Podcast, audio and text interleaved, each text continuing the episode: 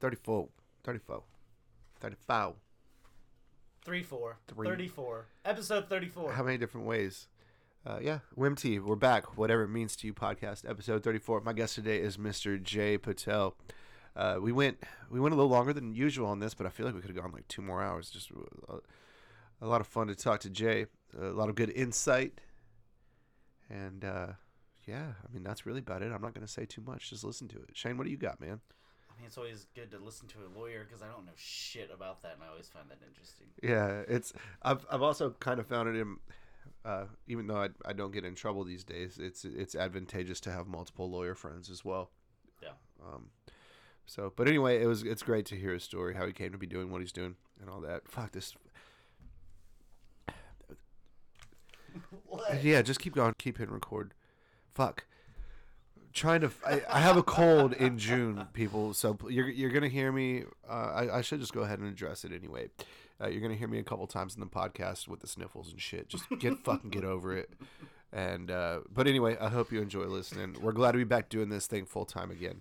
Um, y'all hit us up at the whatever it means to you podcast. You can do that by wimty w i m t y dot podcast at gmail.com.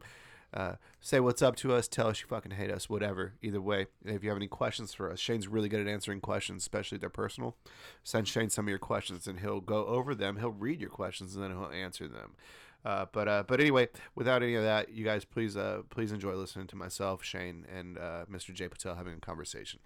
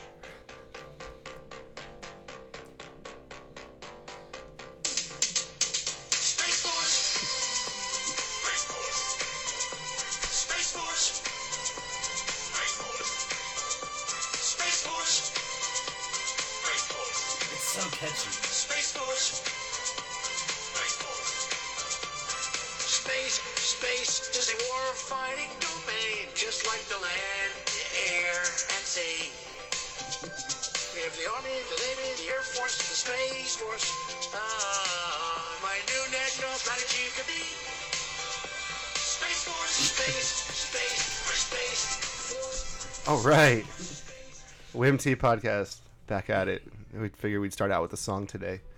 It's a song entitled Space Force. Uh, my guest today is Jay Patel. What's up, Jay? How's it going, guys? Good, man. Um, so, uh, so yeah, we'll just get right into it. Uh, how do you like that song? First of all, just not, not subject matter, but just the the song, the composition, uh, the catchiness. Well, the that. subject the subject matter is actually interesting because that's the first time I've ever heard that. You've not heard the song yet. No, I haven't, and Oh. and it makes me wonder when Donald Trump heard that song. Yeah, I wonder if he has heard it. I wonder if he's listened to it yet. for sure. Doesn't he watch like eight hours of TV a day? Like Because- someone for sure brought that in that front on of him. TV? No, but someone had to for sure brought that in front of him. Be like, hey, look at this. Maybe maybe he maybe he's got that on his iPhone.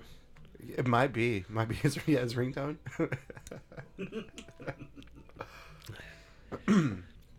so uh, anyway, what's what's your take uh, coming into this? You said that you did a little bit of research on Space Force. As you requested, I did a very cursory amount of research on the Space Force and its legality. And really, in this political climate, it's always interesting to see because it's like a re- I mean, it's literally like TV. Every day, something new happens. So, Space Force was last week. And the interesting part is the question you posed to me is is it legal? And so I sat back and I go, I don't know, is it? And what I learned is that the Constitution specifically contemplates the government to allow an army and a navy. And before 1947, what was our Air Force and our Marines were subsidiaries, if you will. They were attached. Yep, The there was the Army, Air Force, and then That's right. the Marines were part of the Navy. And then in 1947,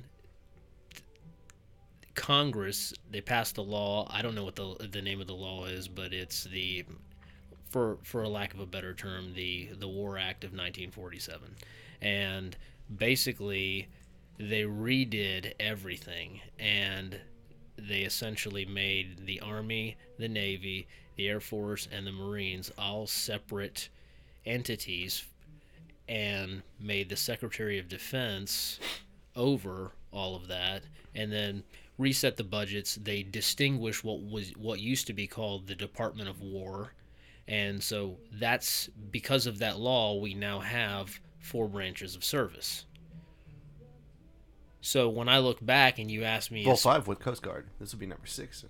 Yeah, you know honestly i didn't even think about the coast guard Yeah. but I was just looking at the four branches. So if we look at the four branches, and keep in mind the worst terminology ever, the separate but equal Space Force.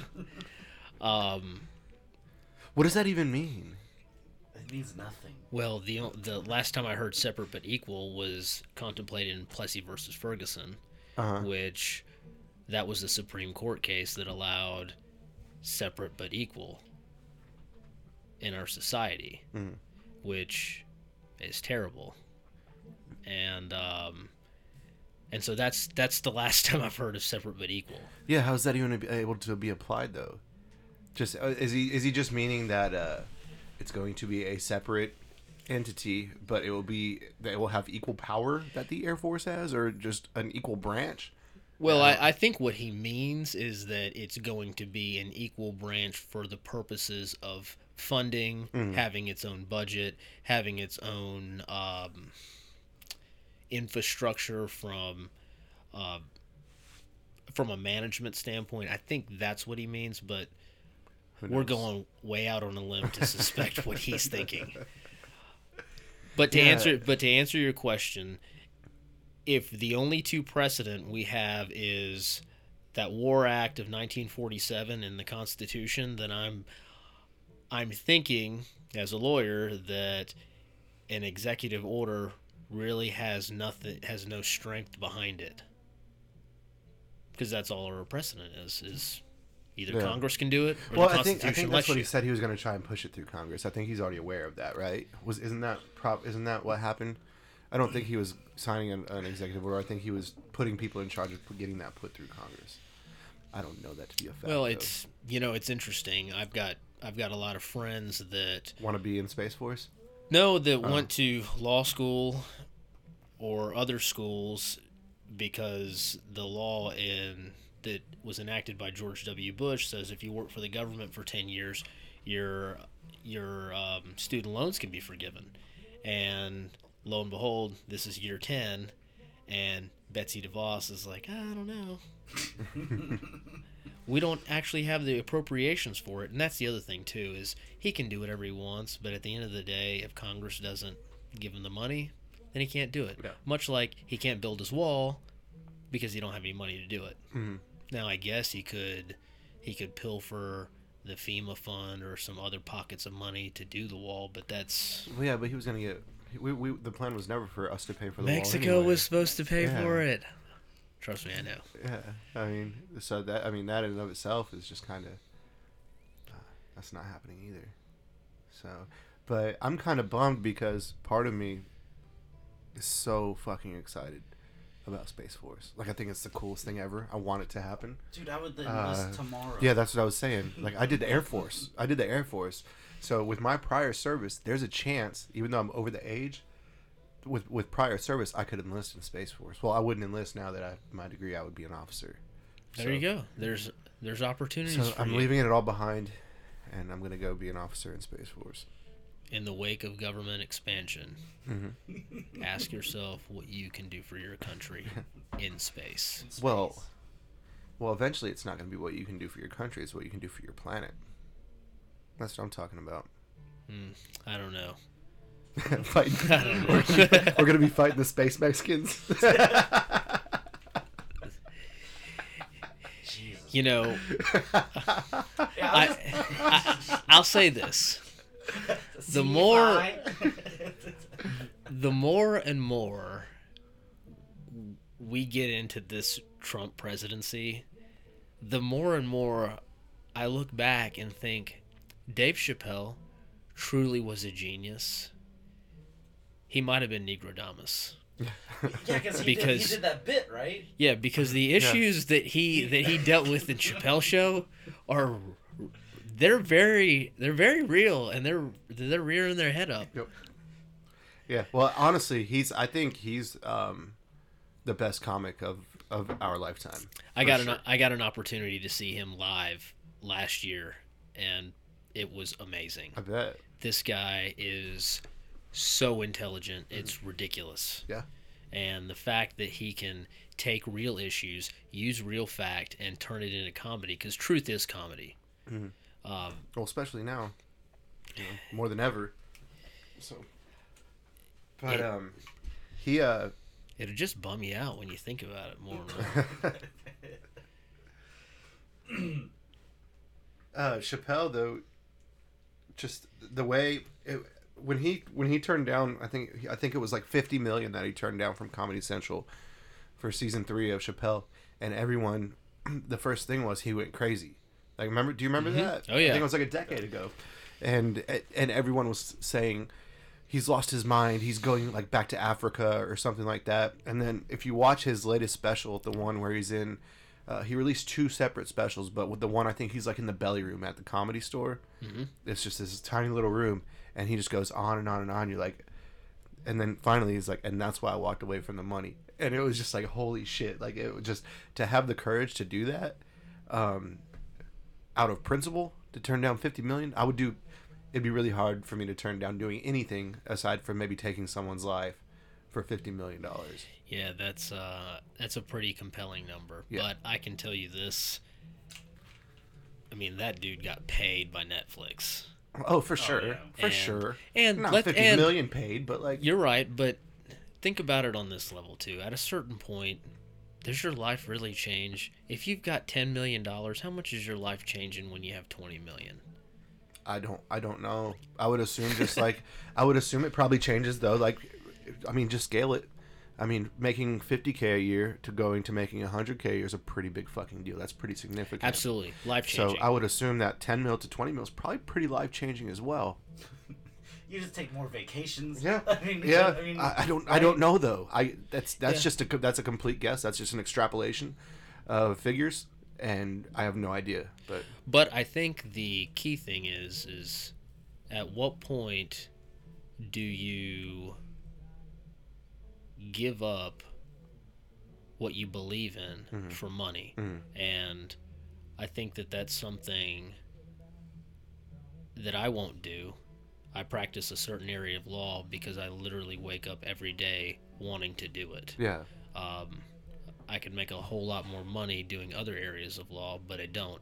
And so your criminal defense, right? Just so right. so our listeners are aware of what you do anyway. I'm a criminal defense yeah. attorney. Yeah. And uh, and so I think that Dave, you know, because I had heard and read that he didn't like the the effect of let's say the first episode, Clayton Bigsby. And then all of a sudden, he felt like at some level that just gave white people the, the free pass to drop the N word mm-hmm. wherever mm-hmm. in jest. And that's not why he did it at all. Yeah. He did it because of the juxtaposition of that individual character in that society and then the greater view of how society fits looking at that m- micro issue. Yeah. Well, and and also he was. I mean, he had white America loved that show. I thought it was the greatest show ever made at the time. You know, I thought Chappelle Show. I would I would look forward. I would watch every episode when it came out. I did too. Well, and I thought it was the funniest thing ever. And white America loved and still loves Half Baked. Well, and, And- just Dave Chappelle and in general but- for the but most he- part. there- there's a, there's lots of interviews and conversations where he like basically despises that film yeah. because he's like, he's like, dude, we made a pot movie for fucking thirteen year olds, and he's like, that's not what it was supposed to be. They like it was apparently like there's this whole script and it was supposed to be like raw and like not this like campy, you know, eating fucking abba zaba bars and bullshit. You know what I mean? Hmm. Um, getting stoned and talking to horses. you know, Yeah. like, it wasn't All right, like so let me ask you. I'm going to flip the script now just for one question. Okay. Since we're can flip it talking as much as you want, man. since we're, here to talking talk. about Dave Chappelle, Who's your favorite character? In Half In- Baked. no, no, in uh, in Chappelle Show. Ooh. Uh, uh, mine's the milkman. Yeah, yeah. That's a, there's, I mean, there's so many. Uh, th- th- there's so many legendary ones, like the Rick James, Prince. I thought Prince was hilarious. Prince is hilarious. Uh, Lil Lil Jon. I mean, I just remember walking through malls when when you would still go to the malls, and you just hear kids running through the mall. What? okay. yeah. It was just. It was. It. It took. I don't know. It just took the culture by storm. And I, I don't know. It's now looking back on it. It's super respectable that he did what he did because he he saw what was happening. He was at the end of the day, no matter how much money he was, his executives, he was still dancing for the white guys. You know, at at the end of the day, right? Man, it is funny you say that. So, and that's and that's just what it was. He's like, "Fuck you, I'm done dancing. Fuck your money, and good luck and and good luck finding another show that can do what I did." You know. Man, So- it, it is funny you say that. Why is that? that that specific phrase "dancing for the white guy." I've, I've Oh. never said that in my life. I was listening to a podcast last week uh, by Malcolm Gladwell called Revisionist History. Basically, where he t- he picks moments in time that he feels were misremembered or things of that nature, and um, one of it was talking about race and Sammy Davis Jr. and Richard Nixon and Sammy Davis Jr. To some, I didn't know this, but I found it fascinating just listening to the whole thing. Um, was long remembered for the hug that he gave to Richard Nixon at Nixon's uh, one of his uh, inaugural events, um, or electoral events rather, and uh, it was interesting because he was known in the within the black community as the guy that was working for the man that was basically Who? Sammy Davis. yeah Okay. was basically a houseboy versus a farm boy Mhm. i'm using the boy i'm using the word boy but it really isn't the term boy Yeah, um, and it's interesting to see how he realized the what Sammy Davis Jr. went through, and he felt like, well, all these bad things aren't going to happen to me because I'm a I'm a young black man in white America, and so I'm going to do something about it. I'm ultra talented, and so he took the position where I'm going to marry white women, I'm going to date white women, I'm going to live with white women, and I'm gonna be friends with white men, powerful white men, but yet the rest of his community felt like, oh, he's just going to be one of them. He's forgotten who he is, mm-hmm. and that's why I found it interesting. Also, in that podcast, I learned a lot about Richard Nixon that I didn't know, and I was gonna tell you that's one of the things that I think about this whole Trump era we're at i consider myself of average intelligence i keep up with um, keep up with current events i know how to make an argument i understand people's arguments Do you really consider yourself average intelligence? i do Not slightly above? no i, I consider myself Really? of average Honestly? intelligence yeah i do 100%? i really Okay. do All right.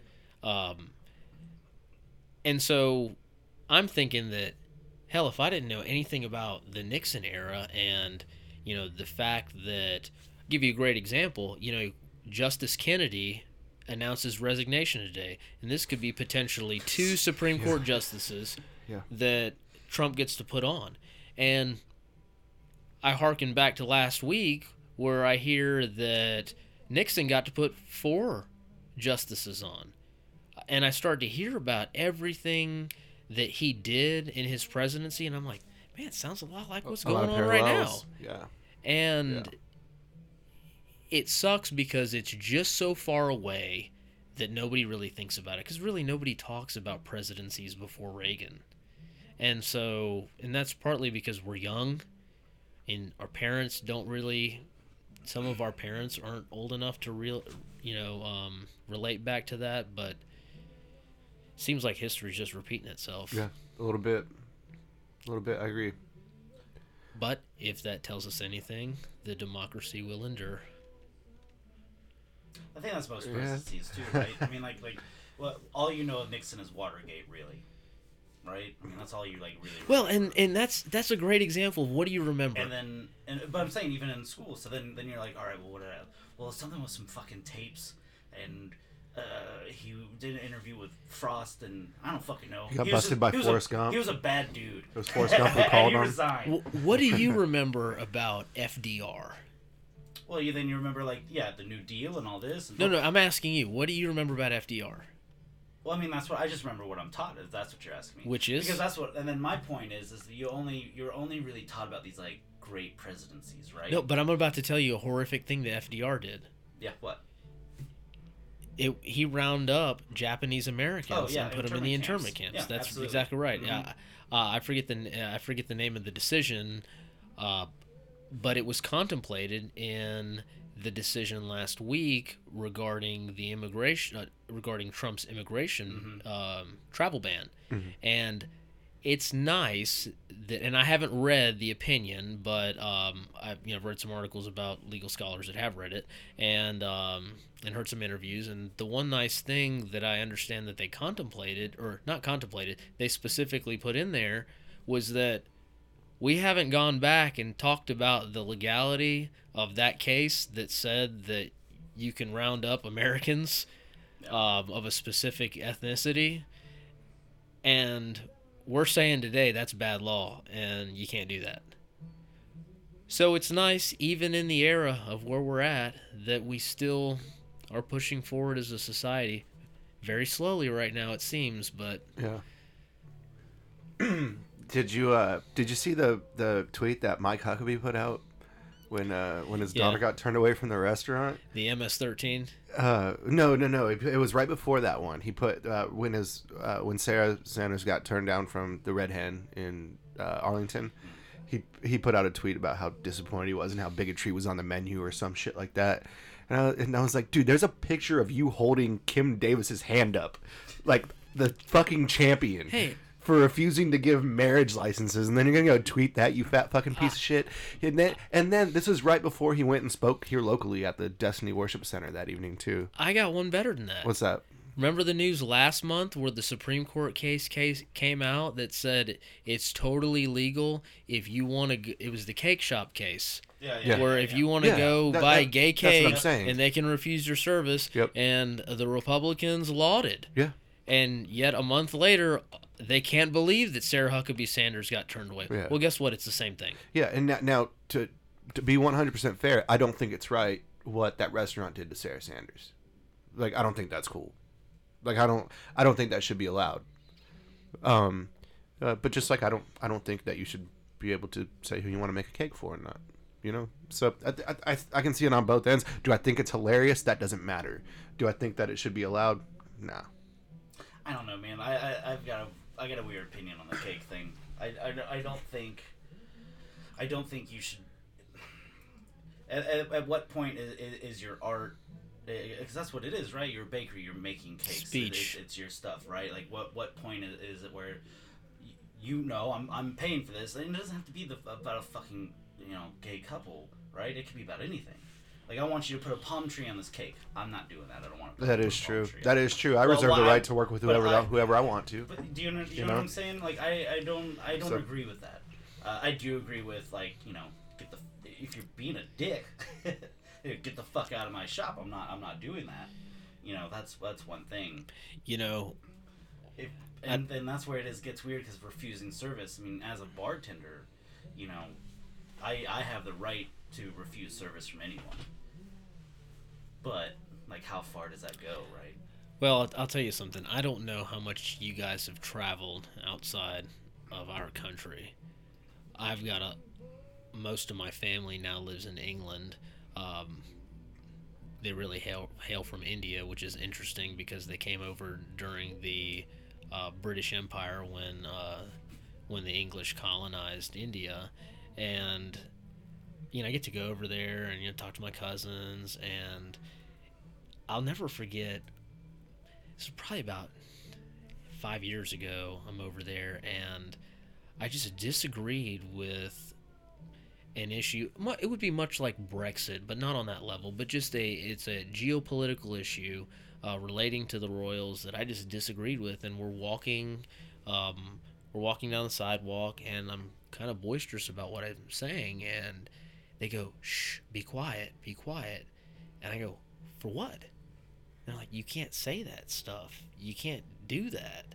And you know, I thought back and I said, you know, I'll respect that, but I guess at that moment I really appreciated that we've got so many rights.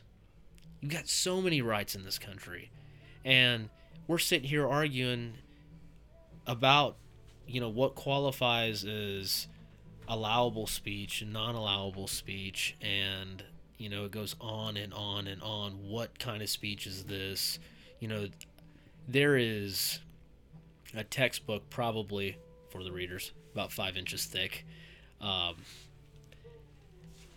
just about the constitutionality of speech and how it goes back for you know hundreds of years and what they determine is the best test for this and the best test for that it's it's unbelievable That's an actual thing. That's a book. yeah i mean uh, what is it called? well it's it's constitutional law Oh, it's just a con- yeah law book. yeah. i mean but speech is is a massive topic you know you talk about um i always think it's interesting but you can't have the 10 commandments at a courthouse the supreme court came out and specifically said you can't have the 10 commandments on the courthouse well how long did that happen and and at how many places did that happen and then you get you know you talk about nativity scenes then you talk about well, if a city wants to have certain monuments, you know, can you have a rel- you know can you have a Christian one and not a Muslim one? And you know, it's all speech. yeah. like uh, before the uh, the city hall meetings. I think it was even in Escambia. Uh, the city hall Yeah, meetings when yeah. they brought the satanic prayer in. Yeah, Yeah. and guess what? It was. There's a Pensacola. it's speech. Yeah, because they always offer a prayer before Yep. before the town hall meetings, and they were like, "Yo, you gotta you have to do this." So they, I don't know, I don't know what the law was, but uh, it's it's a pretty entertaining prayer because this this satanic guy comes in and offers up a prayer before the the the city hall meeting. I, Yeah, I so they, believe. cha- yeah, they changed it. So now it's just a, a moment of silence. Yeah. the The law is truly, it's deafening how complicated it is. Mm-hmm.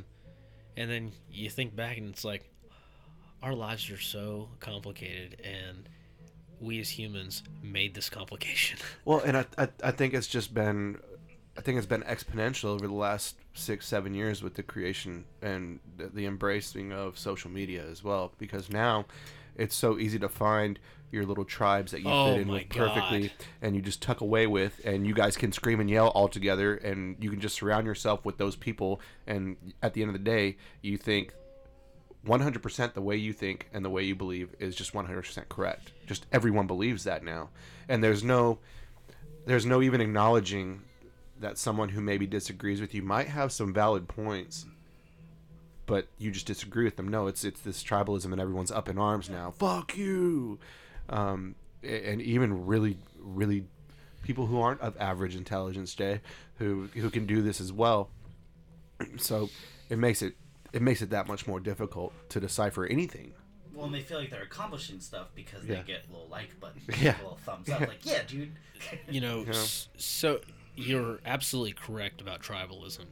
Um, I truly believe that some parts of social media, well, some parts of social media, specifically Twitter and Facebook, I like Instagram because it's pictures and it's really hard for you to, for you to take, you know, hard stances with pictures. Nonetheless, uh, really Facebook because I mean, I had Facebook when I was in college when it was locked just for people that had a .edu Yeah. um, um, See, email I, address, I didn't have which one was when I was in fantastic. college. Yeah. when I had the ability to have one in college, I You had I a Mi- refused. you had and then I went back to school.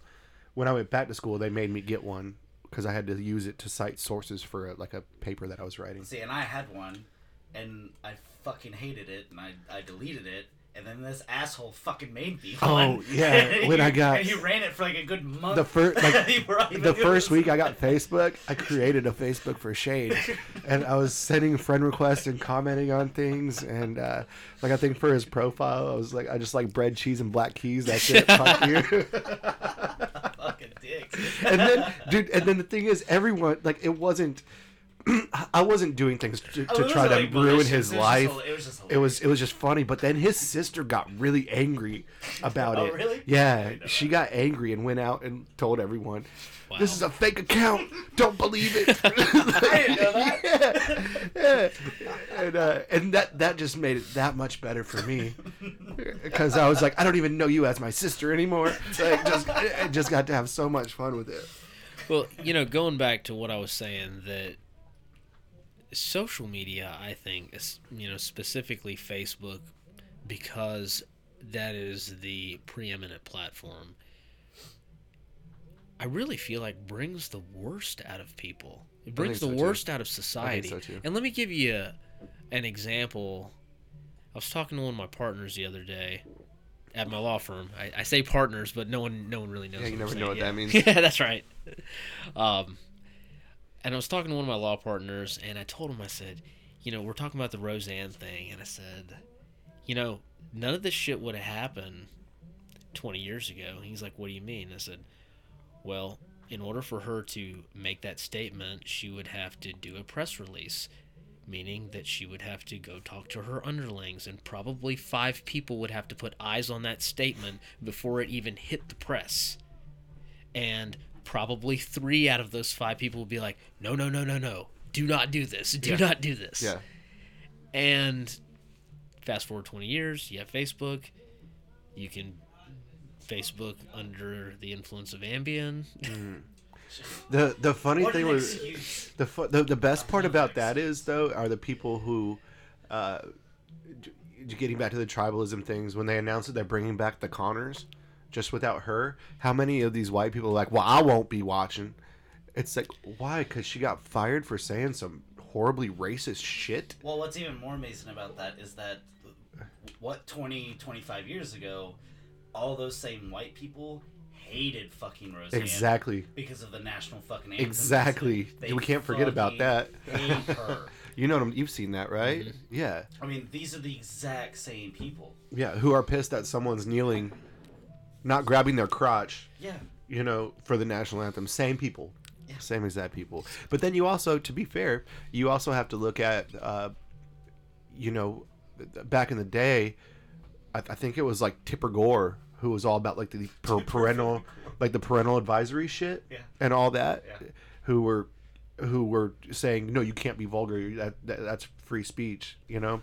And it's just kind of funny how that's changed now as well, because I don't know. The problem is is that too many people act with emotion.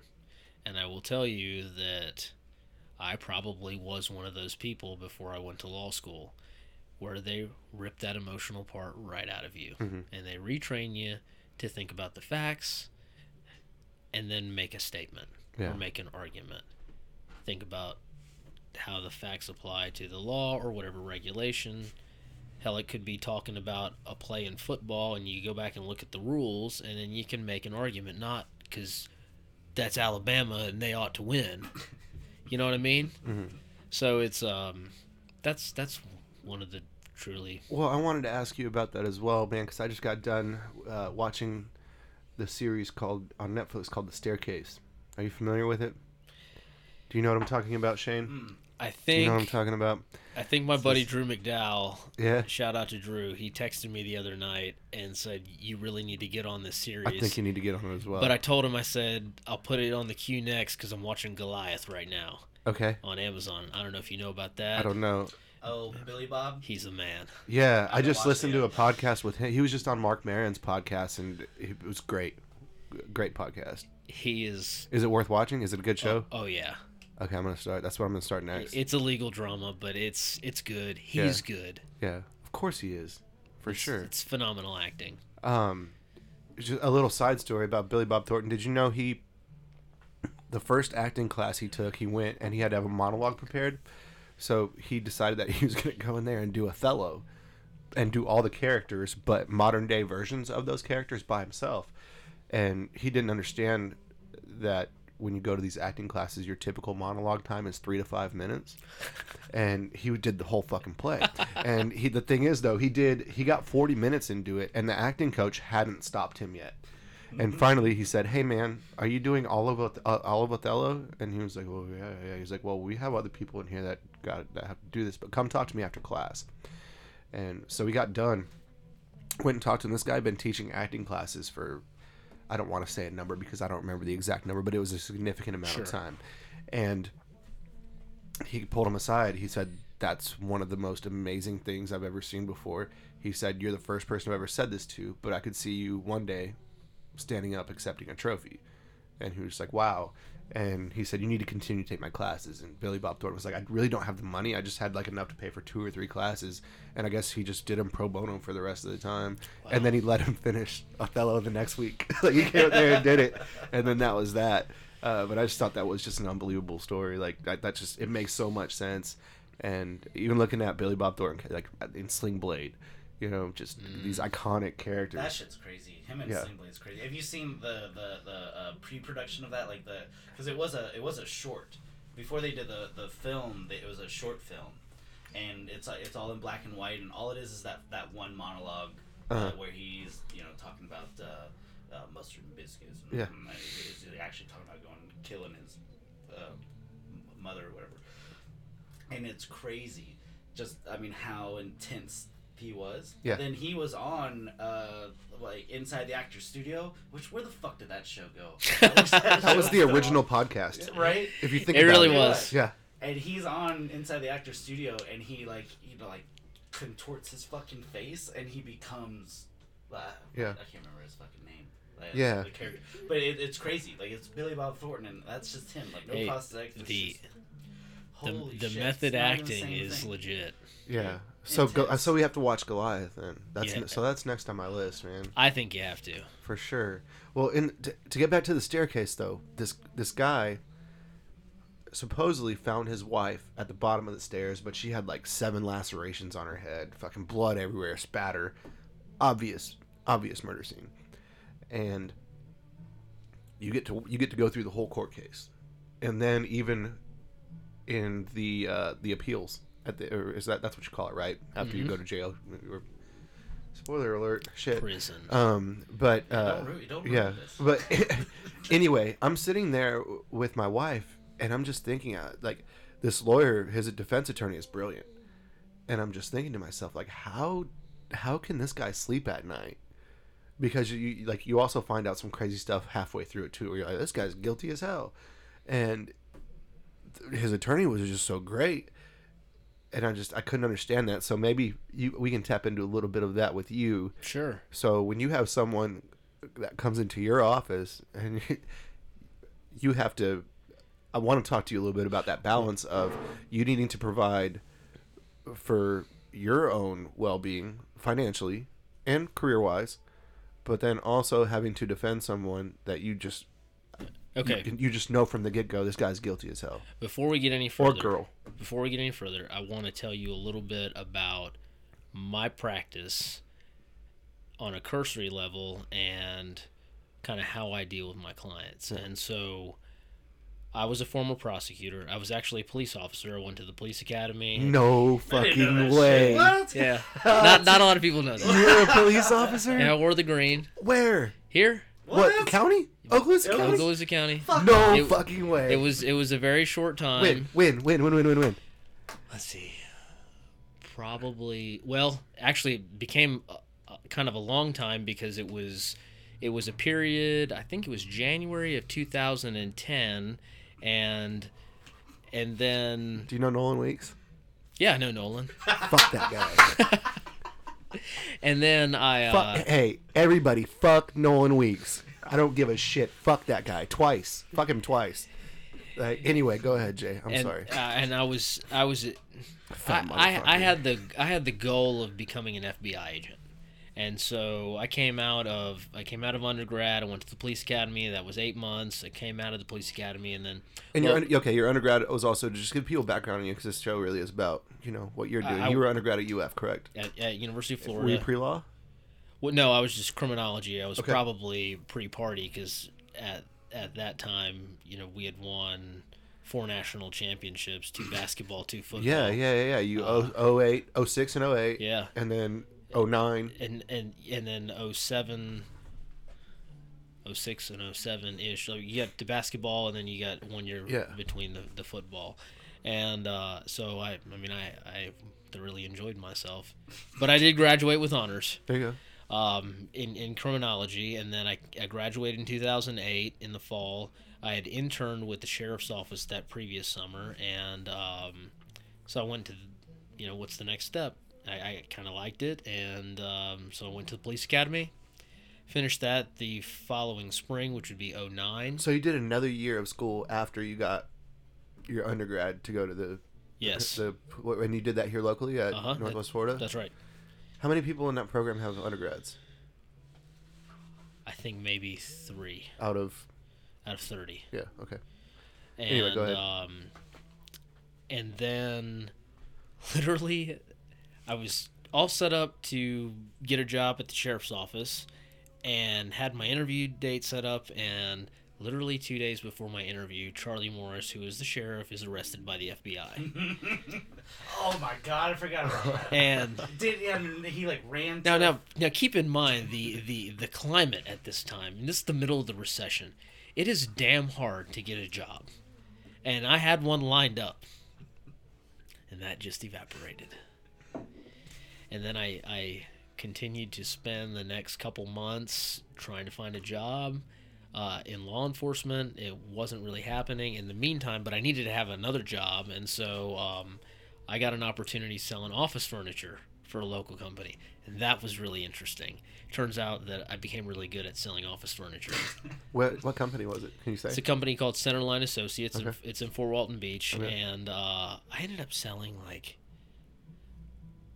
almost three hundred thousand dollars worth of furniture in nine months. It, I mean, the movie theater in Crestview, I I sold all those seats, and I'll I'll be the first one to tell you I have no idea how to you know the first thing about movie theater seats. I just knew that they had an opportunity for me to bid, and so I started googling, and I and I found a company that that hadn't already bid, and turns out that they won it, and Nice. and I got a and I got my commission check. Sweet. So um, in the midst of all that, then um, I I talked then Larry Ashley, who is a um, who is a friend of my dad. Um, I my dad had known him for a long time, and so I was talking to him. He had just become sheriff, and I said, you know, Sheriff Ashley, I want to become an FBI agent. You know, what's your what do you think? And he goes, well, we're not hiring right now, but because you're you have all the police standards, if you would like to come on to the sheriff's office, you know, we'll swear you in. You you know, I'm auxiliary, but I had full police powers, and so you know I'd do a lot of ride-alongs and um, you know work full shifts with another deputy, and um, you know we've I've arrested people and um, and so I did that for for a few months. And then you know I had another had another lunch with Larry and I said look I, I gotta you know I need to start pushing like this is I appreciate the opportunity but I, I gotta do more than this I have bills to pay. Yeah. well, it, it wasn't even about bills to pay. Like, I just I, I needed to see forward progress in my life. Yeah, you just can't be an auxiliary. Yeah, and um, and I mean, hell, I got great experience. Um, and so he goes, we're just in a position where we're not hiring because of the recession and and all that. They just didn't have the budgets, and um, he goes, you know, you really ought to think about law school because you know if we're having this strain from at the local law enforcement level, you know the feds are as well. Everyone's having to deal with that, and all of a sudden, and everyone wants these jobs, so you got to be the best of the best. He goes, so here's what we'll do. We'll keep you on auxiliary. You work as much as you can during while you're in law school, which I did almost, you know, every summer I was putting time in. The wintertime I was putting time in. Um, and then I went to law school and I was just trucking through. The whole time I'm in law school, I'm thinking I'm going to be an FBI agent. I absolutely loved my legal education. Where was that at? That was at Florida Coastal in, in, in Jacksonville, and um, and I interned at the state attorney's office for two summers, and I you know my second summer, I had conditional status to where I could do th- I could be a lawyer with a supervisor, and I tried a jury trial and I won, and uh, How good did that feel? it was pretty interesting. Looking back, I had no idea what I was doing, but it was incredible. Even to this day, I think back, it's incredible that I was able to like stumble my way through an entire proceeding and Yeah, win. It's gotta be intense. Just all those Yeah. people and, and, And- just yeah. And I mean, to this day, I can I look back and I'm like, my socks were wet because I was so nervous yeah. about picking a jury, and now it's not a big deal. I just go up there and I just go talk to the people, you know. uh, and so they gave me an opportunity to come work for them at a law school, and you know, again, you know, life wasn't that great coming out of 2013, and uh, so I Who put gave you that opportunity? The the district state, attorney? yeah, state the state, attorneys? the state Yeah. attorney's office, and uh, and so I figured, okay, well, this will be a good. You know, the first, the hardest job to get is your first job. I got that, so let me go do that. And I literally, it was maybe three or four months into it. I had my first motion to suppress, and a motion to suppress. I've had a lot of these, and it's basically saying that the cops, the defense attorney, saying that the cops made a constitutional error. They illegally stopped you, and because or they illegally did some action, and because of that, all the evidence thereafter should be suppressed. And I liked it because it was it's very academic. You know, you do the case law research, you make your argument to the judge, and I had this case, and because the guy it was a DUI case and because he had prior DUIs, the feeling was that look Jay, it's too close to be it's too close to call. We can't give this guy a deal because he's already got these priors. You're just gonna have to, you know, there's an argument there, you're gonna have to go make it. And I'm sitting back and I'm like, I guess there's an argument. I mean, I'm gonna really have to, you know, get down and, you know, massage this and get this, you know, so I can believe myself. So I get up there and I find an argument. I find an argument that I can believe in, and I look back and I'm literally stretching the all legal bounds of the law. There was a 95, there was probably a 97% chance I would lose, and uh, walking out of there, I knew I was, I, I knew for sure that I was going to lose. The judge reserved ruling, and uh, I sat in my car and I'm like, man, this is a lot of fun What do you mean the judge reserved ruling? she um one of our judges um she typically you know she'll she'll basically i guess she looks back and she wants to look at the evidence and do her own research and then she issues an order a few days later and so um and, but there's other judges that will make an immediately ruling Okay. Either granted or denied Okay. And so that was good for you then. If she didn't make an immediate ruling, that Absolutely. means that you had a Yeah. chance. Th- yeah. That that's exactly right. You didn't. You know, that's what I. That's what I tell my clients. That that's what I tell my clients. They're like, "What just happened?" I said, "Well, we didn't immediately lose."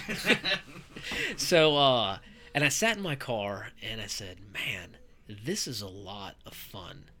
I get to be as creative as I can, work as hard as I can, and it sure beats people trying to shoot at you or." Uh, you know, or you know, just mailing it in, going in, and like, all right, punch in, punch out. You know, this is this is fun. And so that was the day that, and then I lost, but I knew I, I was going to lose. That was the day that I decided that I wanted to be a criminal lawyer. And uh, I was a, and then so I was a prosecutor for four years, and I got offered an opportunity a little over a year ago to join Anchor Smith Grimsley as a partner, and uh, I join and you know, 99, 95% of my cases are criminal defense. Yeah. And so going back to our bigger, what we were talking about over uh, earlier, rather, is I don't take cases unless I can help somebody.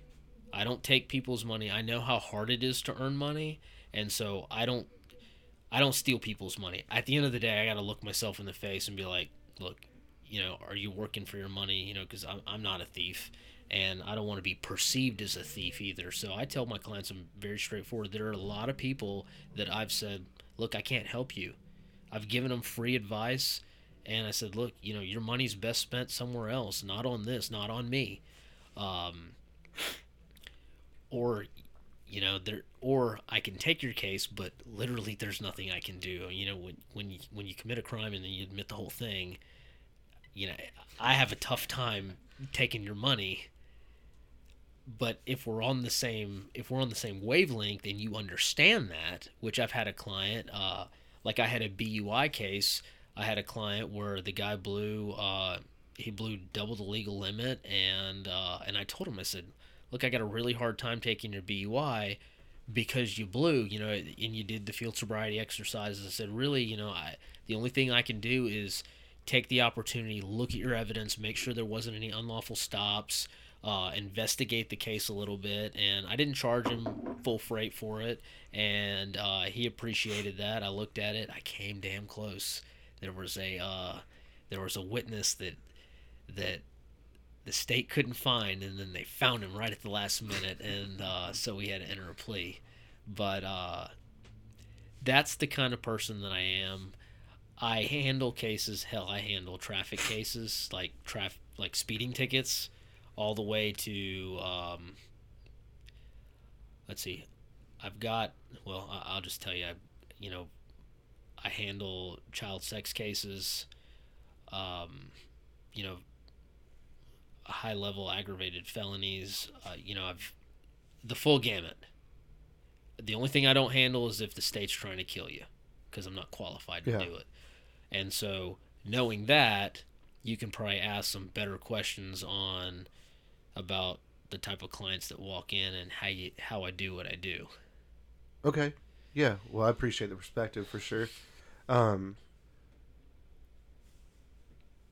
Okay. Well. Okay. Maybe. Well, maybe this then. Um. Do, do you ever? Is there ever a conversation? Do you presume innocence with your clients, or, uh, for example, like a child sex case? That it would be pretty hard for me to defend somebody on that. You know, it's everyone says that. So I know, I know, and I don't. I just, I don't think I. No, I had and- you on my show. I don't think you're a bad guy. No, no, no, like, and I- no, we've always gotten And- along. I just, I'd No, have a really hard this time out. defending someone on Check that. Check this out. You say that, and you Yeah. know why? uh, My my immediate response was everyone always says that. Yeah. And that's because no one has an open mind. Because if you see what I've seen, you will have zero problem taking a child sex case. I have seen on more than one occasion where a parent, grandparents, another person or party is telling a child, instructing a child what to say. These charges are brought against a person, and these are expensive cases. I mean, make no mistake. I mean, when when you're when you're alleged to have touched a child, I mean, it's gonna cost you. I mean, these cases run the fees run, you know, over twenty thousand, and so it's a very very serious matter. I mean, you're looking, you know, if they're under 12 and um, if you're under 12, if the kid is under 12, I mean, that's 25 to life. And so but I have seen cases where other parties have instructed these kids to say something that never happened. And in a couple of these cases, it was outright dismissed because the evidence came to light that people were wanting to get custody or or some type of reason. Yeah. And so knowing that, I don't really have an issue taking them. Do you ever have? Do you ever have conversations with your clients about? Do, do you ask them straight up ever? Like, yo, did you do this? Absolutely not. Okay, that's what I thought. So you just so basically your job is your job isn't to really to really know whether or not you really even believe that they're guilty or innocent. Your your job is just to give them the best defense possible, You know, or to create whatever sort of reasonable doubt there is. based on facts of what you have on that Yeah. case. So- so you don't want to know a personal. I, I tell I tell my clients this, and it, and it's a very interesting thing. There's not a lot of former prosecutors that are defense attorneys, and so I tell my clients, I don't um, want to. Yeah, why not? You want another beer? Yeah, I'll take one more. I don't want to know what you. I don't want to know anything about what you have to say. Let's talk about what the state's saying you did. And we talk about that at a, at a very cursory level when I first meet the client. Whether or not they want to, you know, they they get to we get to have a conversation. They decide whether they want to hire me. Then I tell them that if you want to take full advantage of what I know in my head, then don't tell me anything. I don't want to know your side of the story. Let me do a demand for discovery. In Florida, we have an open discovery state, meaning that the, the state of Florida has to t- give you all if if we elect to participate in discovery, they got to give you all the information that they have that supports why they're saying what they're saying. So what I tell my clients is give me an opportunity to get that discovery. Then give me an opportunity for me to fashion a case against you and tell you why all the reasons why I would send you to prison. Or what other sentence I would recommend since I've done it. And after I tell you that, then let's have a frank conversation about the issues and strategies for for getting your goal because every client has a different goal Well, okay. So, what's the okay for an example? Let's take a let's take. I don't, I don't normally get crazy personal on, on this, especially with issues that I had, but I I had to hire a defense attorney Mhm. for a problem that I had that involved Officer Nolan Weeks, and um, i'm not going to disparage nolan yeah, I'm, I'm not trying I to. get like him. Oh, do you? Good. he's a nice guy no, he's not. Everyone's a nice guy when you're not on the opposite side of him That's true. That well, I guess I don't know. Um, yeah, yeah. I guess that makes sense, especially with what you're trying to do. Anyway, but, uh, that given, um, the case that I had, it was uh, it was a DUI, and uh, I was I was pulled over after I had been followed for four miles, and I, I was pulled over in my driveway. I passed my field sobriety test. according to you No, according to the officer. okay Nolan said you've passed your field sobriety test. He said, however, I still detect a strong odor of alcohol. I'm taking you to the station for a breathalyzer. And I just said, Nolan, like, dude, we went to high school together, man. I'm in my driveway. You followed me for four miles. If I was a danger, you wouldn't have waited until I was home to pull me over. There was this was a personal thing. It was a personal vendetta.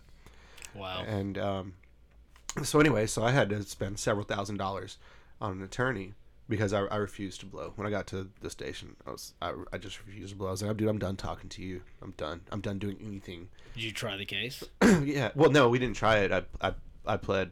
how come However, you, how come you didn't try it because my my DUI attorney wasn't he wasn't really a defense attorney. It was kind of a an attorney that was doing a favor, and he thought probably thought that I had a pretty good deal going on. So I, ple- I pled down to uh, A reckless? Yeah, uh, with adjudication withheld though. Oh, man, that. Look, you know the hardest part. You, you just told me a couple things. I, I can tell you that one, I can't, I can't because the rules don't let me. But Yeah. I don't disparage any other lawyer. The the the hardest part when I hear stories about that, about like someone's experience with a lawyer, is I don't know what happened. Because guess, guess what? The worst lawyers can have a great case and can and can get a great result. The best lawyers can have a terrible case and and have to deal with a terrible result. Hmm. And so it I will tell you this. I will tell you this because I've had a client in your situation that got an offer for a withhold reckless and as his lawyer, I wanted him to try the case Yeah. because it was a great defense case. Mhm. But after thinking Thanks, and and talking to him and thinking, and I said, you know, I said, look, I'd love to try your case, but the reality is, is this is a sure thing Yeah. because nobody wants to have a DUI on their record. You may have to deal with some of this shit relating to this reckless plea, but the reality is, is it's a withhold. You can have it sealed. and um, and that's you were never convicted. Yeah. And um, and I and I can see why you hate Nolan Weeks. you know, I what we're talking about? uh, well, I- yeah, we were just check, talking uh, about. check this out, about man. I I had a so I've Well, tried. with what I just told you about my case, though, what would you have done? You would want to take. You would want. Would you have wanted to take it to trial? if there was a if there was a a withhold reckless offer. Yeah. Well, no, I, I passed field sobriety on camera. Well, no, I, I I, I would. I would I tell you what I told my client that this same situation happened Take the guarantee. lit- literally Yeah. three three weeks ago, and I said, look, you you got to take the deal. Yeah. You just have to. It the, the juice is not worth the squeeze. Because if it gets sideways and you lose, you got a DUI on your record. Mm. Just show him your collarbone. Oh, that no, that was from a different. That wasn't from Nolan. I thought he But- put you on the ground. No, that was that was like a year later. I uh you'll like this story. I had a client 2 months ago. It was my first trial as a defense attorney. And and I had tried many cases as a prosecutor and I've, you know, you asked me earlier if I thought that, you know, that I was above average intelligence or whatever. I think I'm, that I'm of average intelligence, but I think that my drive and my ability to work harder than other people is way above average. Mm-hmm. And I'm willing to outwork my opponent.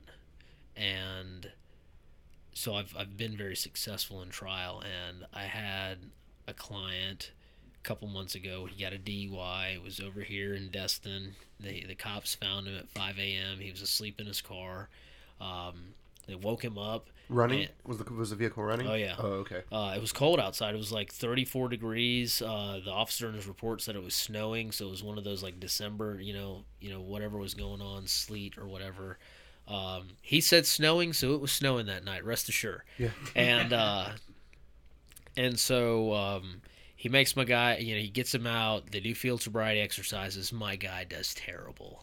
I mean, he does not do anything correctly as instructed.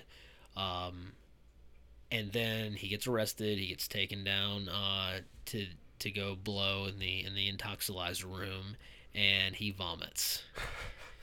And uh, and so Where okay? Where was he pulled over? Was it was he he was in the bric-a-brac parking lot. okay? and evidently that night it was so full that where he had parked was just maybe 10 feet before the stop sign as you're exiting the bric-a-brac Uh-huh. um, which would be the northern stop sign if you're if you're if you're looking at it and so it appeared but at 5 a you know he tells me that when i parked there the entire place was full and so that was the only parking spot i could get at 5 a.m. he's the only car in the parking lot. It looks like he's leaving the bu- he's leaving the business and he just fell asleep at the stop Yeah. sign.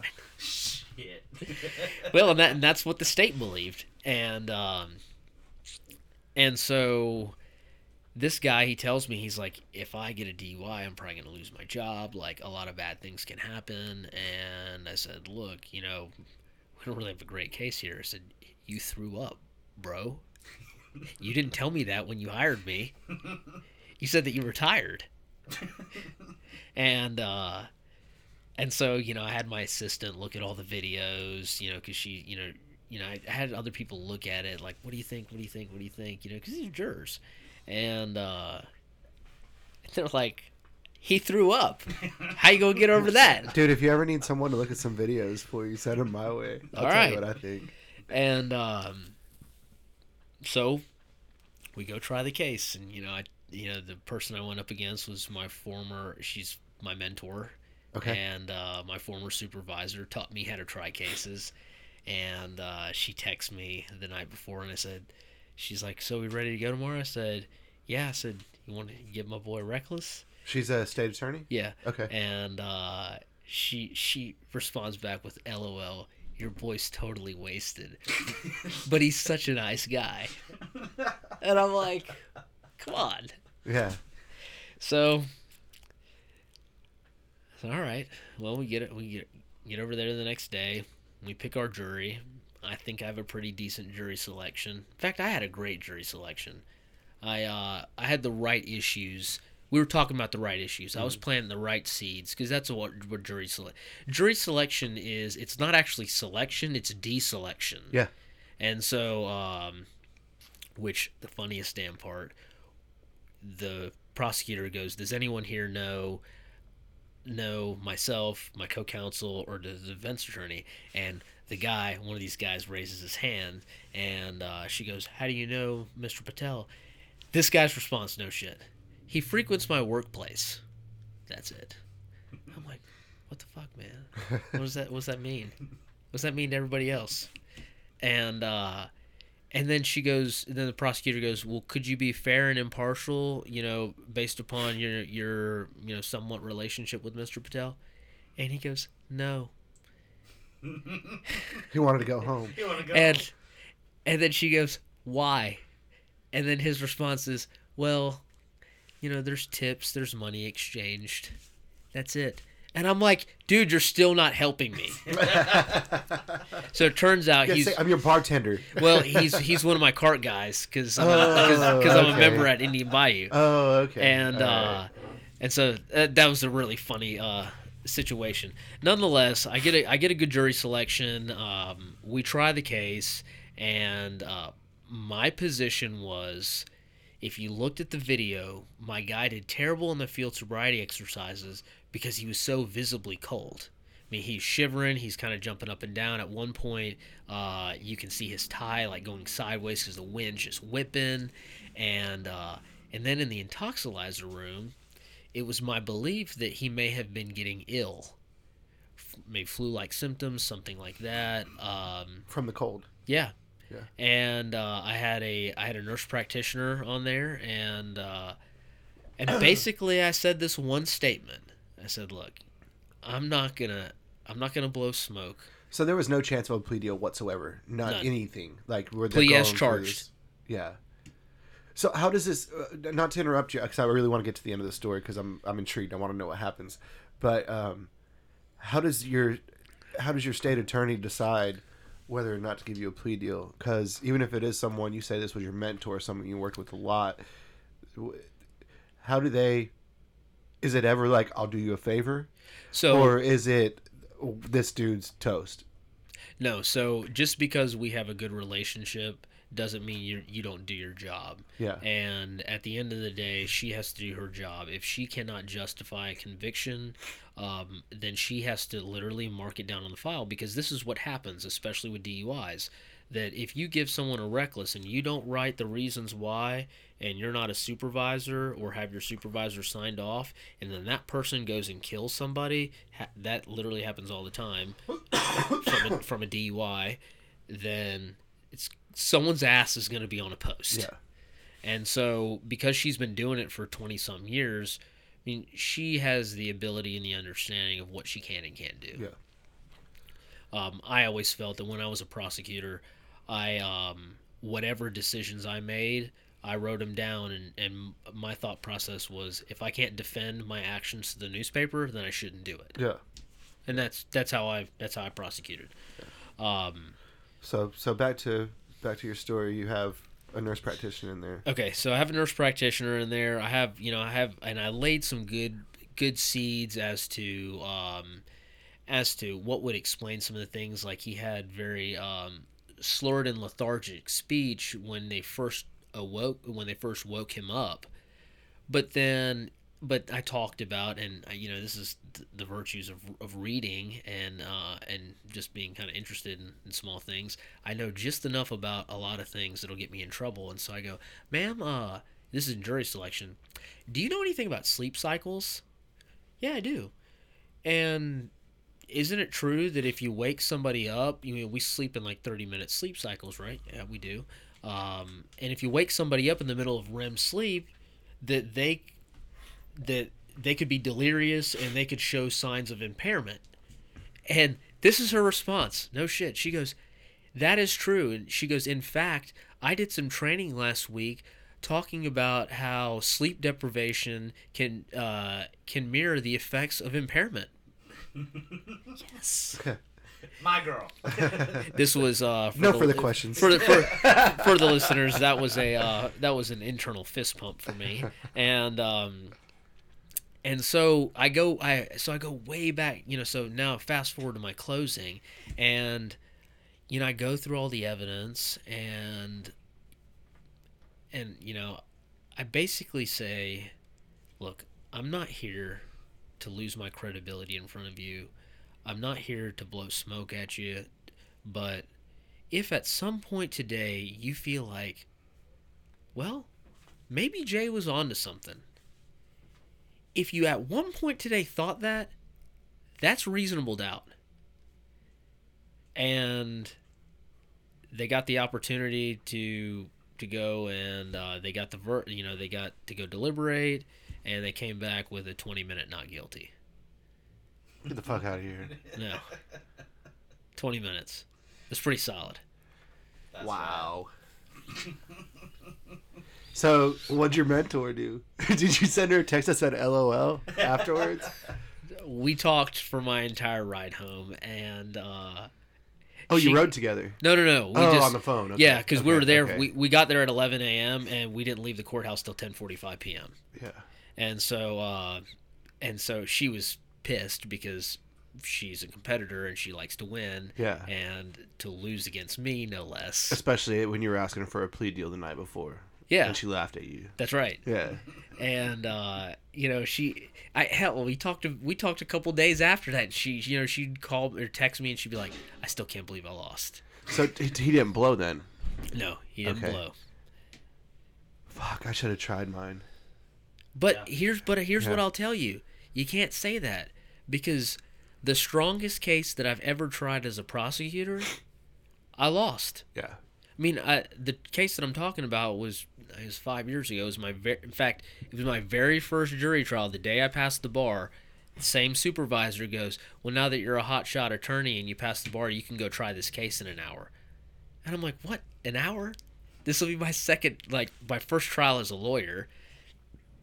And um, and she's like, "It should be a slam dunk. It's driving while license suspended." She admits her license was suspended. So all I had to do is literally just put her behind the wheel. Yeah. Forty-five minute, uh, forty-five minutes of deliberation. Not guilty. Wait, what? I had an officer said that when he drove past you, he was three feet away from you when he recognized you, and he had recognized you because he'd been called out to your house for previous incidents. Not guilty. So I always tell my clients this that was the strongest case that I've ever taken to trial and have lost. So you you really never know. Yeah, I guess so. Obviously. So well, you always take I never a have to deal with any of that ever again. Uber So, or Lyft. Yo, for sure. Well, shit, maybe that that shit that went down a few nights ago, that Uber driver here locally, Yeah, I saw that. it's fucked up, man. It is. Don't represent that guy. I will if he hires me.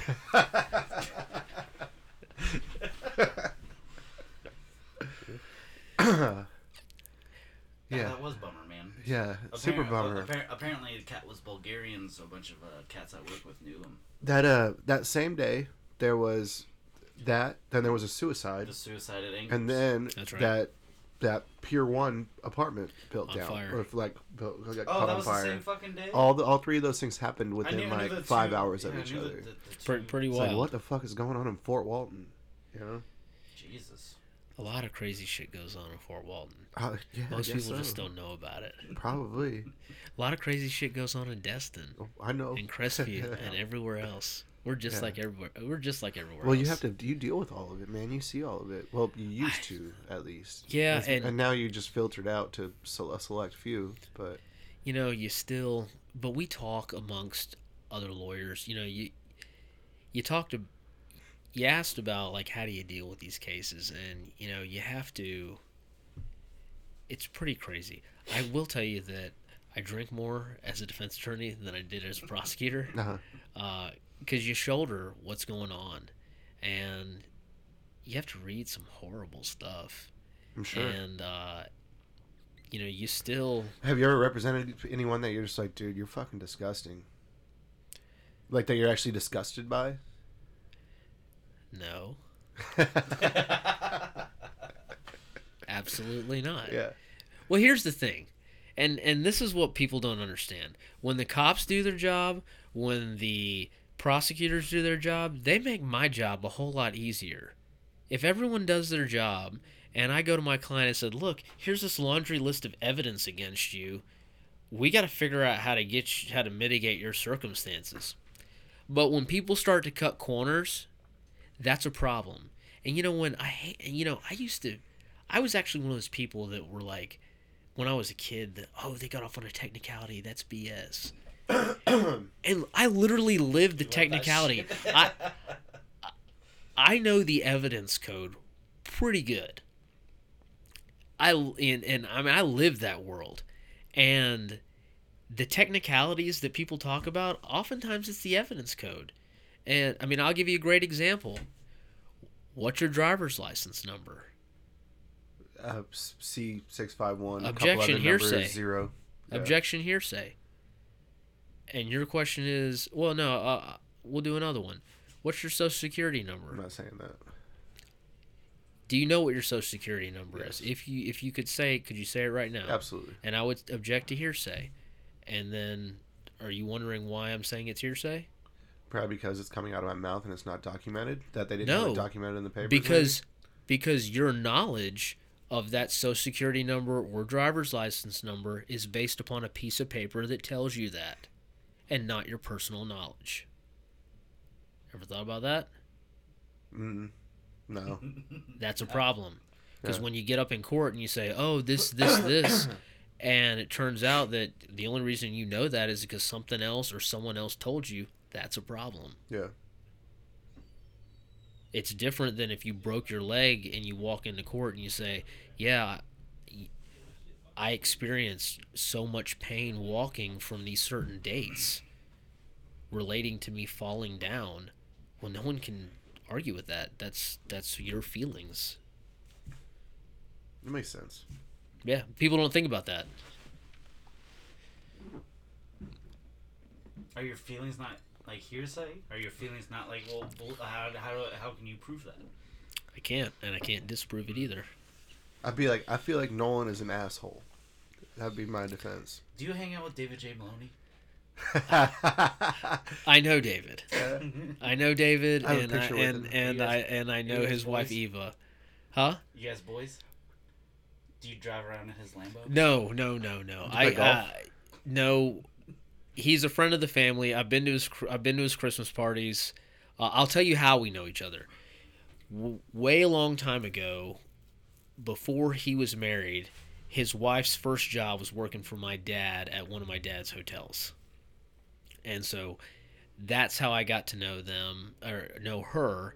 And my parents and and Eva remained you know friends for a long time and I'll tell you what that guy gets a bad shake because because if you knew how he got to where he got man you got to get him on the pod I've tried. I would love to. We talked about it. Can you make that happen? I can damn sure try I have fact, a picture with him. You can be like, it's this guy. in fact uh he did me a solid because he referred me a case last week or two weeks ago so um I'll reach out to him Was it you. because was because because he was like, don't call me, call Jay.